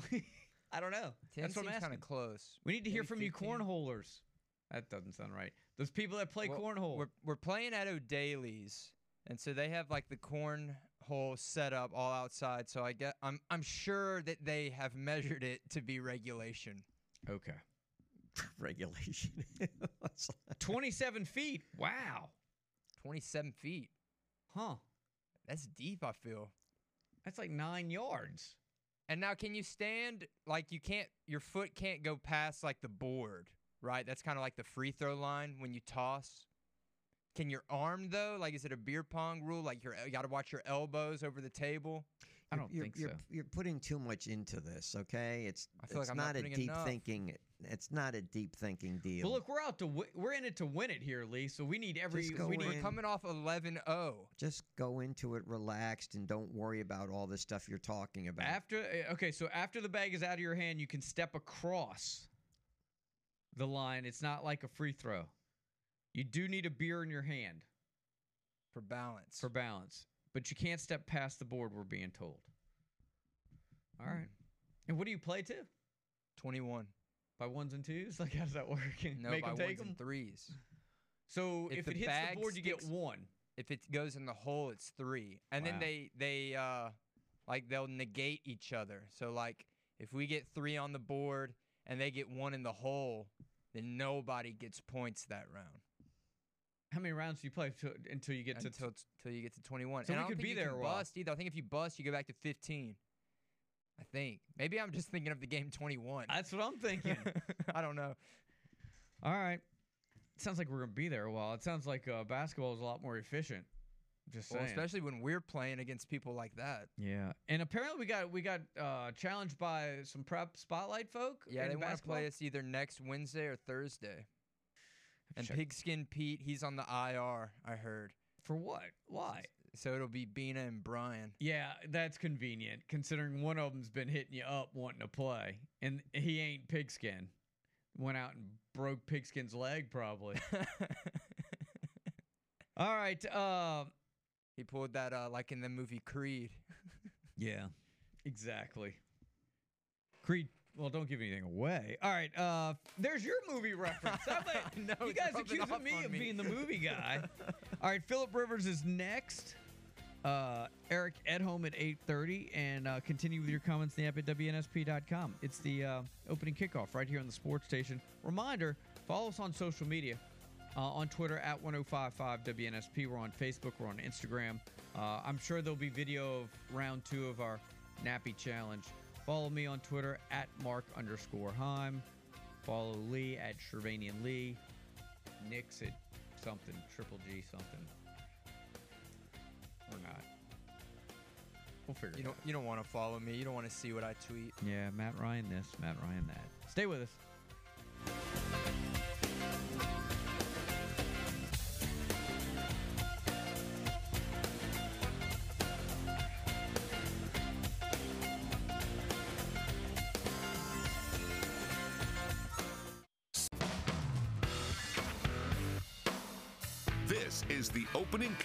On the country's first FM all sports radio station, 105.5 FM WNSP and WNSP.com. The latest sports, news, traffic, weather, and timely guests with Mark Heim and Lee Shervanian. The opening kickoff. Kickoff. Kickoff. Here are Mark and Lee. All right, ladies and gentlemen, welcome in. It's hour number three of the opening kickoff. We appreciate you making us part of your morning. Mark and Lee, Triple G, in the studios of WNSP. Check in now with Philip Rivers, the longtime NFL coach, and now the coach. I said NFL player. Now the coach is St. Michael's. And by the way, uh, before we get to that, congratulations to the soccer programs at St. Michael's. They both reached the finals. Had a really, really good year. Philip, I want to welcome you to the uh, show this morning. Good morning. How are you doing today? Good morning, Lee, Mark. Everything's going well. How about you guys? We're doing wonderful. We're going to check in with you about spring football and, and coaching your son. But I wanted to ask you, and it's been on my mind for a couple of weeks now, going back to the NFL draft, of the four quarterbacks that were the most talked about, and you had uh, Bryce Young to Carolina, you had uh, Richardson to the Colts, you had Levis to Tennessee, and Stroud to Texas. Which one do you think, or to Houston, which one do you think wound up in the best situation? Well, I think it's really just too early to tell. Uh, I really do. It's just so hard to see kind of how it plays out, what pieces were put around them. Um, you know, uh, all uh, you know, those first three all were new coaching staffs. Two of them I know very well, and Frank Reich and Shane Steichen.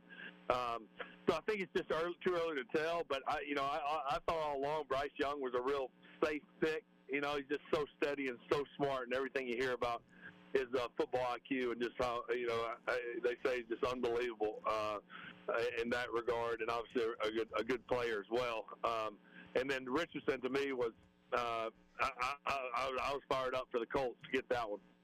Uh, I just think his upside. He's only played 13 games. He's 20 years old. I mean, the guy, the guy's, the guy's potential is, is through the roof. And knowing what I know about Shane Steichen and that offense and kind of what he can do, I feel like uh, I feel like he's in a great spot. We're around some veteran offensive linemen, uh, a, a tailback who's you know won the rushing title. Um, I, I think I think the Indy the Indy uh, spot for Richardson is pretty cool. In your day, uh, rookie quarterbacks usually sat and watched and uh, really didn't get an opportunity right away. How do you feel about what is happening in this day and age in the NFL where they, they rush these rookies right into the starting lineup? And it is the thought process that some of these we just talked about may be starting even as early as game one. Yeah, it, has changed a little bit. I, I, you know, it's it's crazy. The whole league's changed some uh, in, in many different ways. I mean, you look at what they do with coaches now. You don't. They don't there's no time to say, hey, let's wait. We'll get this rookie ready. We got him for six years. Let him sit for one or two, and then we'll go. Because you don't. They these guys, these coaches, they don't win in years one and two. They're gone. You know, so it's it's a little bit crazy. It's almost strategic in that regard. It's like, well, hey, we're playing a rookie, so give me an extra, give me another year. You know, if it doesn't go well, but. Uh, it, it, it is it is crazy. I also think the college game and what they're doing is a little more parallel now to the program pro game in terms of they're they're doing a lot more of this RPO and all this stuff uh, you know, uh, the read, the run game, QB read stuff that they didn't, we didn't really do in the NFL a, a while back. So um, I think the games they, a little more similar in in that regard. So the transition can be a little bit easier for for a quarterback, uh, especially doing the movement stuff. All right, so. Do you do you subscribe that the drop back quarterback, maybe like a Philip Rivers or Tom Brady, has a better chance to go the distance than a, a quarterback that basically is considered a dual threat in the NFL?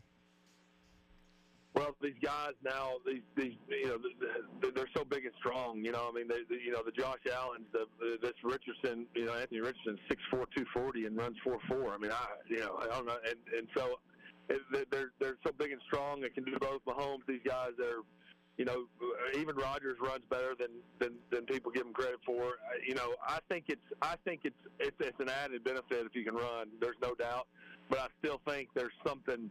There's still even Daniel Jones runs well. I mean, I still think there is going to be a place for the guys you mentioned, myself and those kind of guys, because I think when it's still all said and done, there's going to be multiple third and six pluses in the game that you got to drop back and throw it and you got to be able to complete from the pocket with accuracy and, and, and timing. And I, I still think if you can't do that, then the other won't be enough. So if you can do both really good, then heck yeah. I mean, golly, that's awesome. And some of these guys can, and that's why they're you know they're they're, the best out there right now. But I, I still think there's a place for uh, can you stand in there and, and, and distribute the ball on time and, and accurately. Philip Rivers, our guest here on WNSP. So Take us back before uh, leading up to the 2004 NFL draft. What were draftniks gurus talking about your game? We sit here and we dissect these guys coming out of college, going into the pros. What were some of the things that they were saying about you? Do you remember? Well, I, you know, I was coming out of NC State. I've been there all four years. I played at the, at the time the most consecutive starts in, in college history, 51 games in a row. I think that's been passed now with all the, you know, added bowl games and playoff stuff. But I played in 51 straight games at NC State, and I was coming out, and I was kind of this, kind of this. Uh, I don't know. Is he a first rounder? Is he second rounder? We don't really know where he is. He's got this unorthodox motion, but You know, he's played in a lot of games, and they throw it in a bunch, and he's thrown a bunch of touchdowns, and they win, and you know all, all the, the the positive things that I'm, I'm thankful for that were part of the reason why I ended up going where I where I did. But then I went to the Senior Bowl. The Senior Bowl was huge for me because I, I got to play for the Chargers staff that week. So, you know, you can watch tape all you want, but I got to they got to be with me in the meetings, they got to be with me in the huddle, they got to be with me on the practice field. And so that week for me was really big. You throw in the so then that really is where my draft stock, for lack of a better term, elevated right there and, and skyrocketed. And and then you throw in the fact that Eli was, you know, very set on not going to San Diego. So that kind of set the stage for uh, for the opportunity for San Diego to, you know, make that trade with the Giants at four, and and uh, me end up in San Diego. But you know, I I was kind of the year before. I you know you can petition the league or whatever. You know, these guys these early draft entries, and I was a mid round. I was a third to fifth round guy or whatever. I don't know what they say going into my senior year. Um, and then uh, you know everything else as it as it got closer and closer, just kept kept moving up the board. Yeah, the, the only reason I ask you is because I came across some anonymous NFL offensive coordinator, general manager, and personnel director comments specifically about you leading up to the 2004 NFL draft. Dang. Yeah. All right. You want to hear a couple of them? Yeah. One general manager, and they're they're all over the place. The first one, general manager, don't think he can throw the deep ball. Uh, offensive coordinator, his Senior Bowl was one of the great performances of all time. Phenomenal. His delivery is funky, but he can get rid of the ball sidearm. An offense coordinator said he's special, makes things happen, has Brady like characteristics. Unorthodox delivery, but I don't see it bothering him in games. Outstanding production. Been the MVP in every bowl game he's ever played. And those are just the top three. Yeah, cool. Yeah, well, the only one I would say that that I have to disagree with is can't throw the deep ball. Now, I can't throw it as far as some of these guys can throw it, but there were plenty of uh, I had a couple of years where I think we, we led the league in uh, in you know biggest pass play play chunks down the field. So Yeah. but yeah, no, it's cool. It, it is crazy. That was uh, twenty almost twenty years ago. Yeah. Time flies. And that you can find anything on the internet, apparently. Yeah, dang, that's wild. Philip Rivers joining us, uh, head football coach at St. Michael's. Is height that big a deal? You know, they made the big deal with Bryce Young. Do you think that's a big detriment? Well, he, he's he's he's been. Uh, I mean, he obviously had great success at Alabama. I, I mean, Drew Brees is one of the best of all time. Uh, I, I mean, it, it is it's definitely more difficult. There's no denying it's more difficult. I was teammates with Doug Flutie my first year at, with the Chargers. It was uh, Doug Flutie, Drew Brees, Cleo Lemon, who played at Arkansas State uh, in, in college, and then my, my, myself. There were four of us on the roster, uh, 2004 San Diego Chargers, and uh, Doug Flutie shorter than both of these guys, both of them, Bryce Young and Drew and those guys. But he would always say, you know, uh, we would have conversations. He would just say, "I'm playing a different game." You know, I would throw a ball into the flat for whatever reason, kind of right stacked behind the right tackle, you know. And uh, Doug would have said, "I would have made the same throw, but I would have thrown it completely blind." I would have just known, well, he must be standing behind this guy. I can't see him. And I had to throw it around the guy. So it is a different game. I think obviously you learn to adapt. I mean, uh, Doug Flutie. I mean, I'm, I'm mentioning just guys that uh, guys that I had been around, and when I think about that with Bryce Young, they they know that's who they are. You know, I loved what he his comment was. You know, I've got to control the things I control. I'm not getting any taller. You know, it's like, well, hey, I don't know. I am who I am. And obviously, uh, he's he's had great success thus far. But I do think it it, it is more difficult. However, they've always played it that way. So uh, you know, the guys I mentioned, you know, Drew obviously all, all thrown for more yards than anybody. So um, I think it certainly can be overcome and has proven to. But it, it, it definitely is more difficult. I hadn't heard Cleo Lemon's name in quite some time. That's a throwback. Philip, what's the game plan for spring football at St. Michael's these days? Well, we've had we've had a good spring. Uh, we've we've gone the modified spring route, meaning we're not you know we didn't have our ten days or get to practice in pads or play a spring game. Uh, you know now in Alabama you you you go you forego the spring traditional spring and you get an extra week in the fall. So we'll be able to start our training camp July the 31st as opposed to August 7th. So we gain a week on the back end, and so this this time of year we've been doing a lot of agility, conditioning, speed work, and then you can mix in football. We get two hours a week with the ball out there, so we've been doing some, you know, still getting in some uh, football work and install and, and form rec and, and things like that. But it's a, it's been a solid spring. You mentioned soccer. Our soccer team had a great, a great season. You know, we, we have some guys with track, uh, uh, baseball, so it works out better for us th- this way, uh, and we still get our that extra week in the fall. But it's uh, it's been a good spring. We're going to be we're going to be young this year. We lost some key seniors, but uh, we got some good young talent up, and uh, I, I'm excited excited to get heading to year three. What's your evaluation of a potential quarterback with the last name of Rivers? Well, he, uh, I, t- I tell him, I mean, he's going to be the quarterback unless he jacks it up. So um, he, uh, he's, he's he's had a good spring. He's getting big. I mean, he's six one now, about 170 pounds, and um, you know, he got in a few games last year and played JV last year. So um, he's he's fired he's fired up. I, you know, it's, it's exciting, you know, for our family. I mean, I I, I dreamed of playing for my dad uh, some you know you know 25 26 years ago and uh, and now kind of getting to relive that experience as dad and, and, and coach my son. So um, he, he's part of a really good rising freshman class here, and um, you know, shoot, uh, we got a, we got a mix of young guys. We got another tough schedule. You know, we're playing Spanish Fort in the uh, in the Jamboree August the 17th, and then and then we then we open with Gulf Shores and uh, to play McGill again non-region along with our tough Region One schedule, which is just like it is for everybody down here. Region One all the way up is is tough and uh, you know it's not quite as tough as six A Region One. That's a monster, but it's it's pretty tough when you talk about Miller and Jackson and Orange Beach and Bayside and Escambia and it's in Satsuma. So it's a it's a heck of a schedule, but we're, we're excited about it. Does he remind you of yourself at that age? Uh, is he a lot different, or does he throw sidearm, or just what? Yeah, he is. Uh, he's better than I was as a ninth grader. There's no question. Uh, he, he throws it a lot better and uh, and just has a, a better understanding. I mean, he's watched more. I mean, I watched a ton of football, but he's watched more football than I ever thought about watching before I was in the ninth grade, and uh, and and been around it like I was in a capacity. You know, I was around my dad's teams, but he's been around it in NFL locker rooms and watching every Sunday from the from, from right there midfield. So um, he's a little bit ahead of where I was, but as far as a passer, um, and he is like me a lot in terms of how he thinks about the game and loves the game, but he's got a little more of his mom's personality. So he won't be arguing with the refs, and he won't be, you know, talking to the other team as much. So it's good. So I think he got the best of both. Uh, so it's good that he won't be as uh, animated and have to have to deal with some of that scrutiny. I think he'll be a little more, uh, little more even keel out there. Hey, man, we really appreciate you spending some time with us. Uh, by the way, Matt Ryan, not calling it quits, he says, but he's headed to the booth. Uh, I know we've talked about this with you, but your thoughts on quickly, Matt Ryan, and your, did you ever consider headed to the booth for any extended period of time or even temporarily?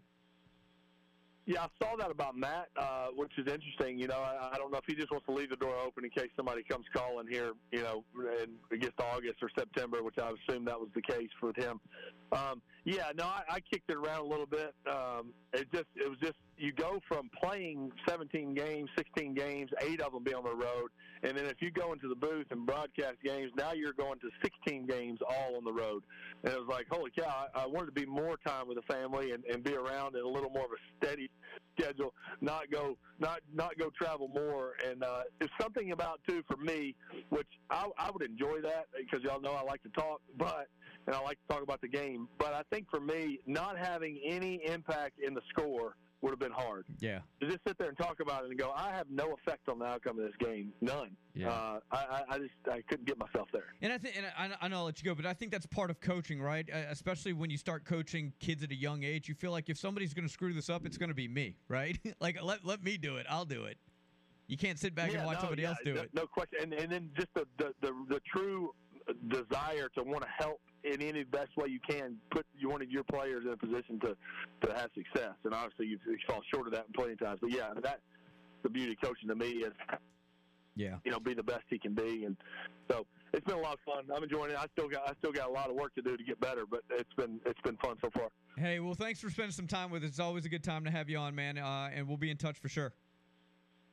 All right, guys, enjoy it. Have a good day. Yep, that's Philip Rivers, ladies and gentlemen, coach over at St. Michael's. We'll come back with traffic and weather, and then Eric at home at 8:35ish or so of NFL.com. Continue with your comment and comments in the app. Things are getting feisty in there, by the way. Feel like I got to be the mediator, step in like the official. No rabbit punches, kidney punches. Keep it above the waist, boys. We're all one big happy family here. Tend to disagree from time to time, but let's not make it personal. Look, goodness. why don't y'all find some common ground? Go to votenappies.com. Something we can all agree on. Maybe we ought to have uh, listener boxing matches for nappies. And we charge tickets for that. Yeah, whatever. Winner gets a Chick Fil A gift card. We'll have it on top the roof of the studio Yeah, after hours. we'll stream it on Roku or Crackle or whatever. catch it on Tubi. Yeah, stay with us. Plenty left.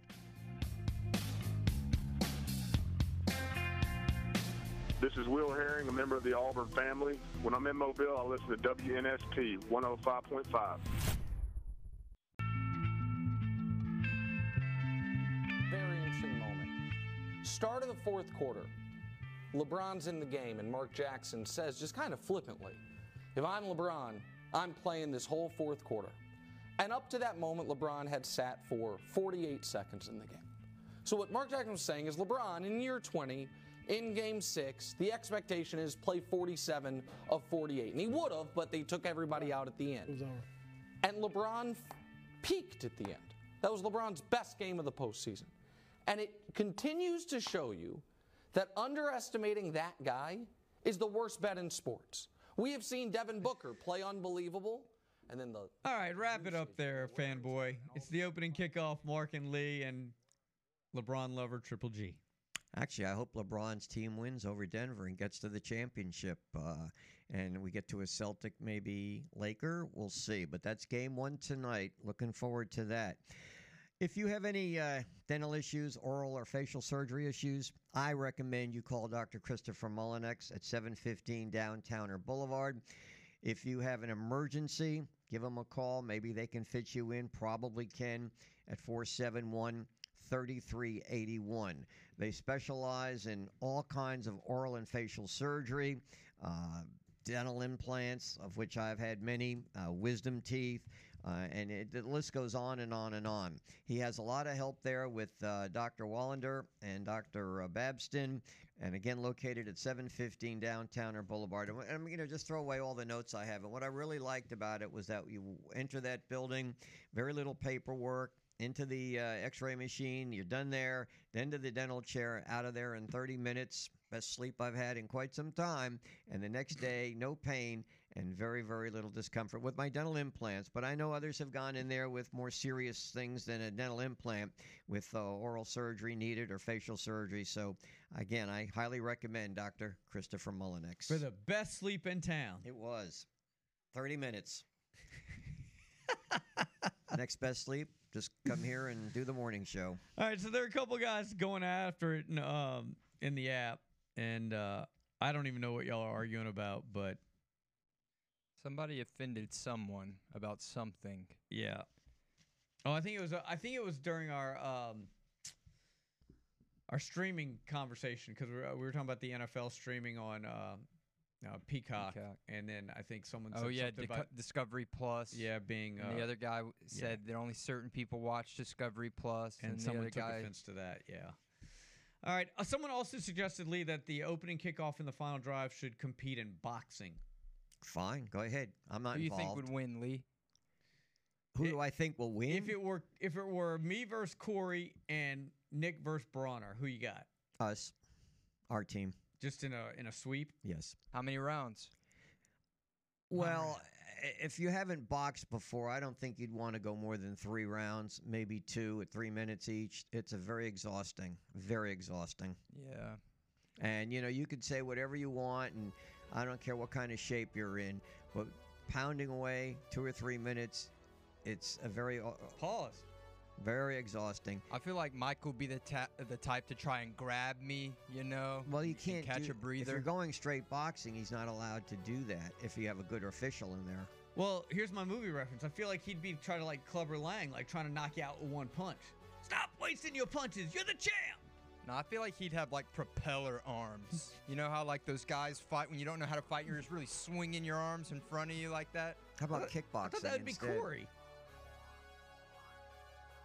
They might both have that style. I don't know. I'm coming in there like Manny Pacquiao though. Oh boy. All right. Eric at home is next. Talk some NFL. Stay with us.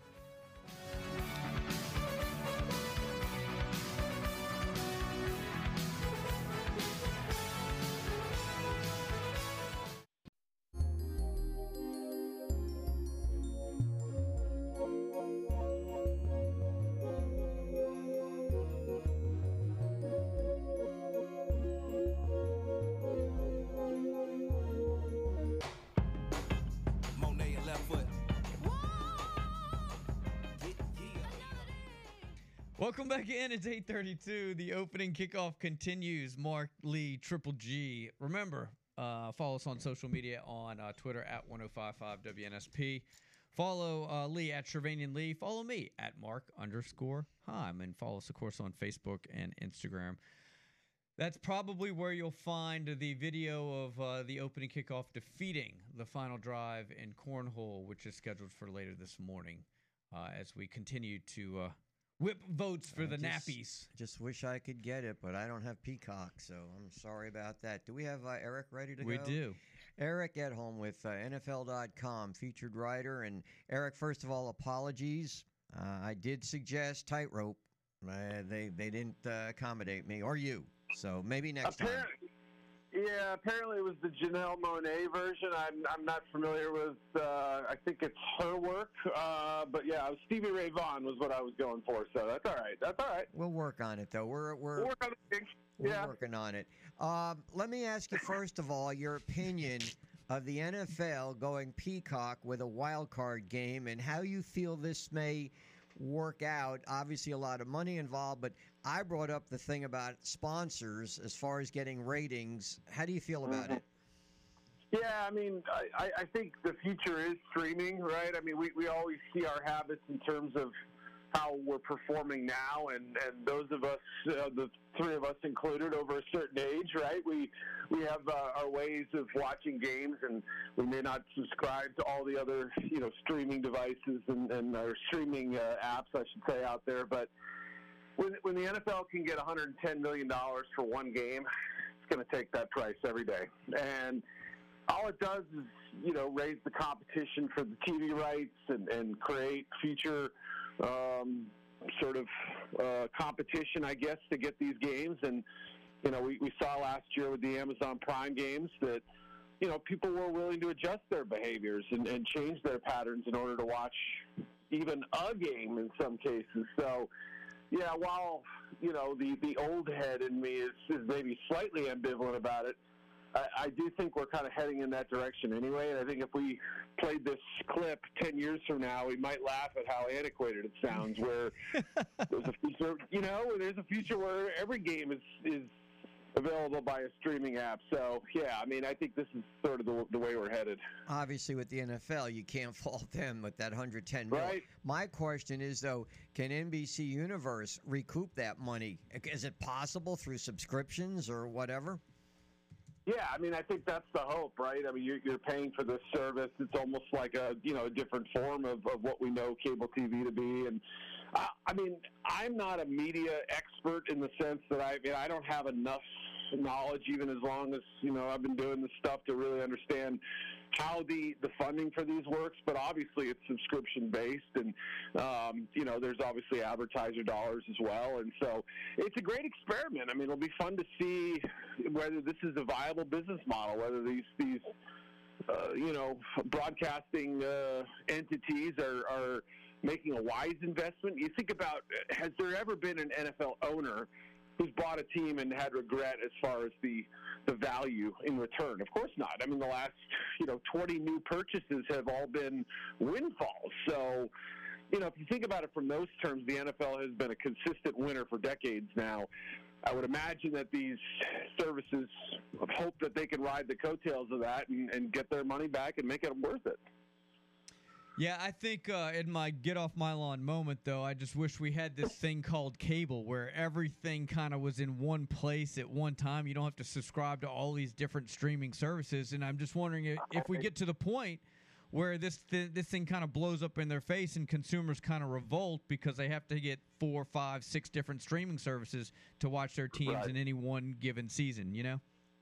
I hear you. Oh, I believe me. I mean, I get it. I think there is a little sense of, or you know, what what exact what exactly are we doing here? You know, Yeah. but.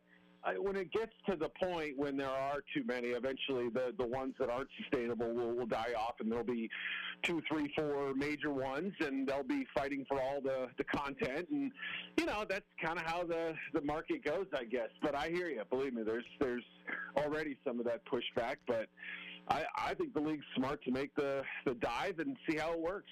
You did a lot of research. You did a lot of writing on the NFL schedule, which really takes into a lot considering the 272 games or however many there are. Which teams, if any, do you feel had, let's say, the better schedule? Would would you favor a team with the schedule they had?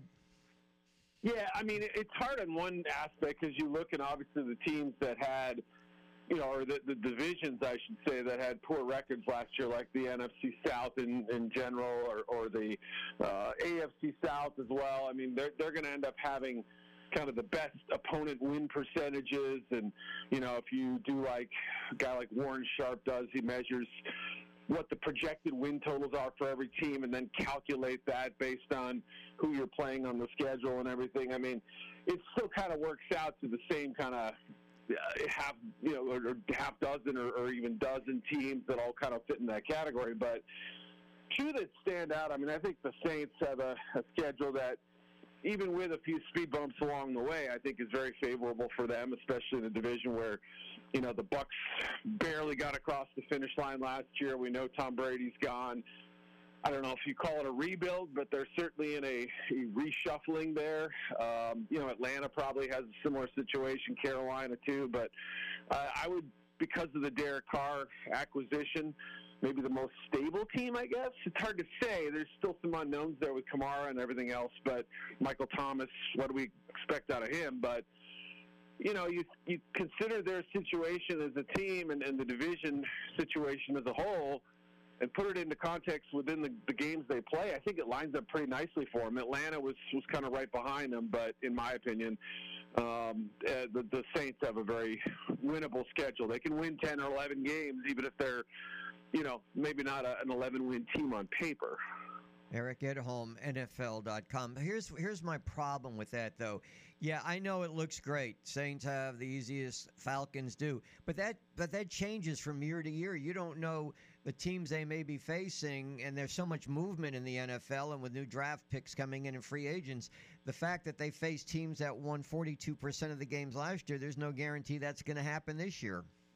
Right. That's why I like the way Warren does it, which is you know looking at based on projected win totals for this year. So you're right. I mean, if you look at them, maybe 60, 70% of them are fairly close to what the win what win total was last year. So, you know, there's obviously a little bit of, of mimicking what we, you know, saw from them a year ago. We know it can change vastly, but in some cases, based on critical acquisitions, you know, major free agent uh, classes, things like that, uh, trades they executed, dramatic – shifts in the personnel. On the flip side, too, guys they lost in free agency, major injuries, suspensions, whatever. You factor all that in and say, okay, you know, in Vegas they're they're viewing the the Vikings as a nine-win team coming off a 13-win season. Let's say I don't know what the number is exactly, but somewhere around there, eight and a half, nine, nine and a half, whatever it is.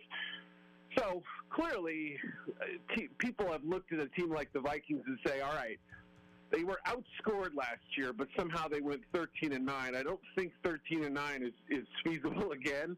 Or, I mean, 13 and 4, I should say, rather. So, you know, if you factor it in like that and say, here's what we think this team is going to win this year, taking in the, the Vegas aspect as well, but also computer models, analytics, all that you end up with a better number. It's not perfect, but it's better than, than just looking at last year's standings. Do you think teams, I don't know if you've ever interviewed coaches or players about this, but do you think teams, there's four teams that don't have a prime time game, actually favor a consistent schedule, play every Sunday at noon or at 3, without having all this prime time and a discombobulated schedule and uh, like two or three days rest? Or do you really believe that teams really look forward to the prime time games? I, I well, players versus coaches may be a different debate. If you ask a coach, they would love nothing more than to play at 1 p.m. Eastern time every single Sunday. Don't need to be on Monday Night Football. Don't need to be on Sunday Night Football. Don't need to be on Thursday. Don't need to go to London. Don't need to, you know, in their minds, consistency is is the best thing. They make they make a schedule. They stick to it. Guys get in a routine. Now, players may look at it a little different they understand that primetime games have more eyeballs on them, a chance for them to you know, showcase a big performance and perhaps turn that into a free agent windfall or whatever. I mean, I think players are, are more in the entertainment business than the coaches are. So they may view it a little differently, but then again, you know, ask a guy if he's thrilled about losing his entire Tuesday. You know, it's their day off, and, and you, you get back at 2 a.m. from a chartered flight, and then, you know, you wake up at noon or something like that, and your whole day is gone being on the road. I mean, that that's a different story. It looks great on, on when you get the schedule. Hey, we got some primetime games. This is cool then it gets into the season when your body's rejecting that idea and maybe it's a little different. So is it a good thing or a bad thing that the Jacksonville Jaguars are playing not one but two straight games in London? That's probably a good th- good thing. I don't know. You, you mean as far as how their travel logistics Right. go and things? Yeah. Yeah. I mean, yeah, you also, you know, last year for the first time, and it's continued this year, we have teams coming back from London. Some of them, you know, the Germany games, I think, are all followed by a bye, but uh, I could be wrong about that. But I know that, that that a lot of the Europe games, they play, they come back, they have a game the next week. There's Yeah. no bye week baked in anymore. So I feel like this is a fascinating test study here for how a franchise in London might be viable one day. Is that gonna is that a sure thing? Is it guaranteed to happen? No. You know, could it take a long time? Absolutely. I mean, I can remember hearing about a team in LA which was held out there as this uh, you know, sort of dangling uh, shiny object for, for 20 years, and they, and it took a while, but eventually, you know, they got two.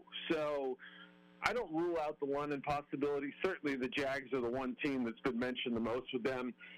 But the big picture, as you said, is it better for you to go over there, spend, you know, 10, 11 days in London or whatever, play your two games, come back?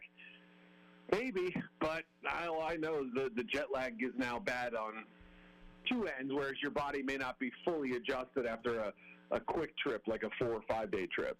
Eric, we've got a very well known NFL head coach coming to town tonight. John Harbaugh is going to be the uh, guest speaker at the Team Nice. Focus fundraiser. When I think of Harbaugh, of course, I think of Lamar Jackson and the fact that he signed this, what I guess, a five year deal or however it was without an agent. Are you aware of any pl- other players that negotiate on their own without an agent? And do you see this maybe becoming uh, more and more where you don't have to pay an agent? You just uh, negotiate yourself. Is this something that can work? Yeah, it's there's there have always been a hand. Not always, I shouldn't say that. I mean, there there, there have traditionally been a handful of players who have repped themselves, and um, you know, it even goes back to uh, Sean Gilbert. Remember the old Pitt defensive tackle who came out and was with the Carolina Panthers, and I, I believe he served as his own agent back in the '90s, and uh, now works on the agency side as well, and um, you know, demanded a trade and got you know got it to where he wanted as a player. I think that was probably a empowering thing for him. Uh, other players have followed suit too. It's it's more rare than anything else. I don't know that a lot of players come into the league confident that they can they have the the industry knowledge, the contract understanding, the the the, the, the, the way things work and know how the negotiations go and, and just the mental strength to stand up to a team that you know that, that you've called home for, for four years and say no i'm not taking that. Because it gets nasty in those negotiations. The agent's the buffer i mean half of what those guys do is deflect the negative stuff the teams throw at them in order to drive their price down they say well we like them but here are the eight reasons why we don't want to overpay them when you have to tell it, that to a player directly, as the Ravens certainly did with Lamar, you know, it can create some tension and some awkwardness. So I credit Lamar for having the, the kind of strength to, to, to deal with these things and the confidence to know it's going to work out. And I credit the Ravens for, for being tough but fair, too. So great job by Eric DeCosta, great job by John Harbaugh, and a great job by Lamar Jackson. I think it at least open the eyes of some players that hey maybe I can do this, but it does take a special type, I think.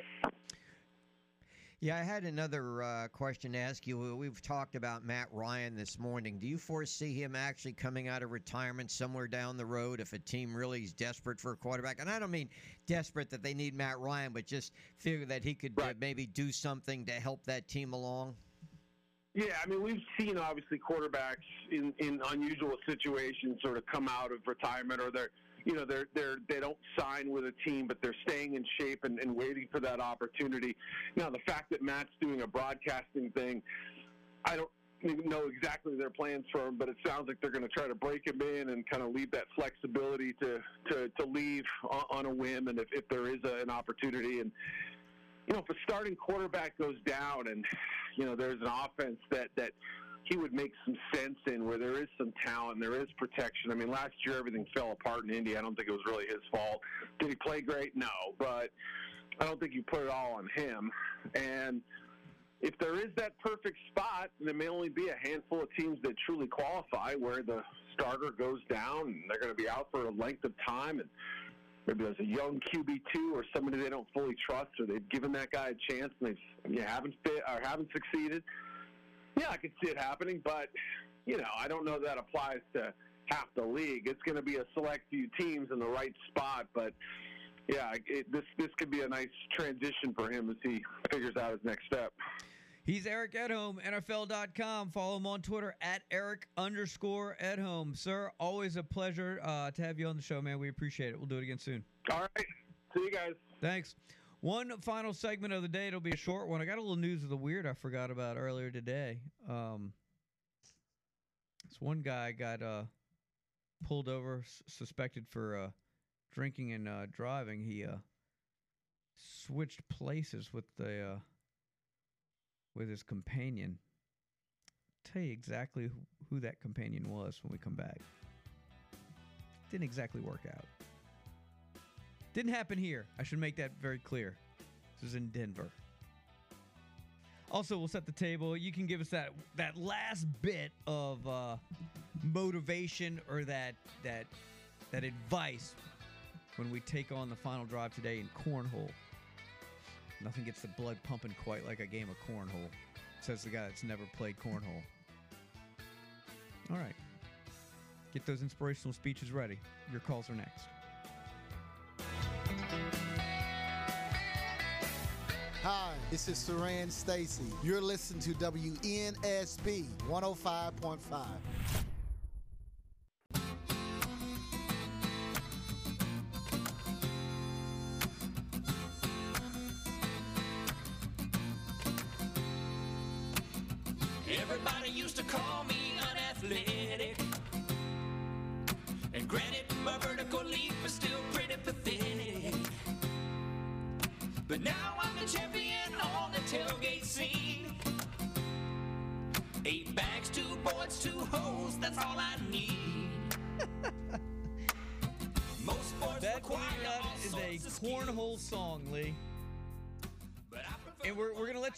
chorus coming up here in a second because it, it's it's a catchy tune.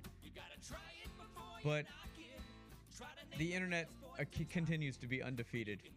Um, yeah, this this is the Bronner national anthem.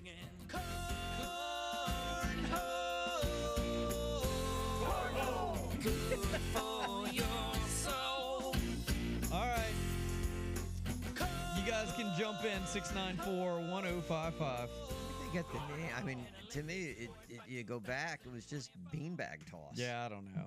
How did it evolve? And and again, I had not heard that term until Mr. Bob Baumhower told me about it. That it was becoming a staple at, at restaurants. They had cornhole competition. I didn't even know what he was talking about. To me, it was always beanbag toss. Yeah. Well, the official regulation cornhole bags are supposed to be filled with corn, not beans.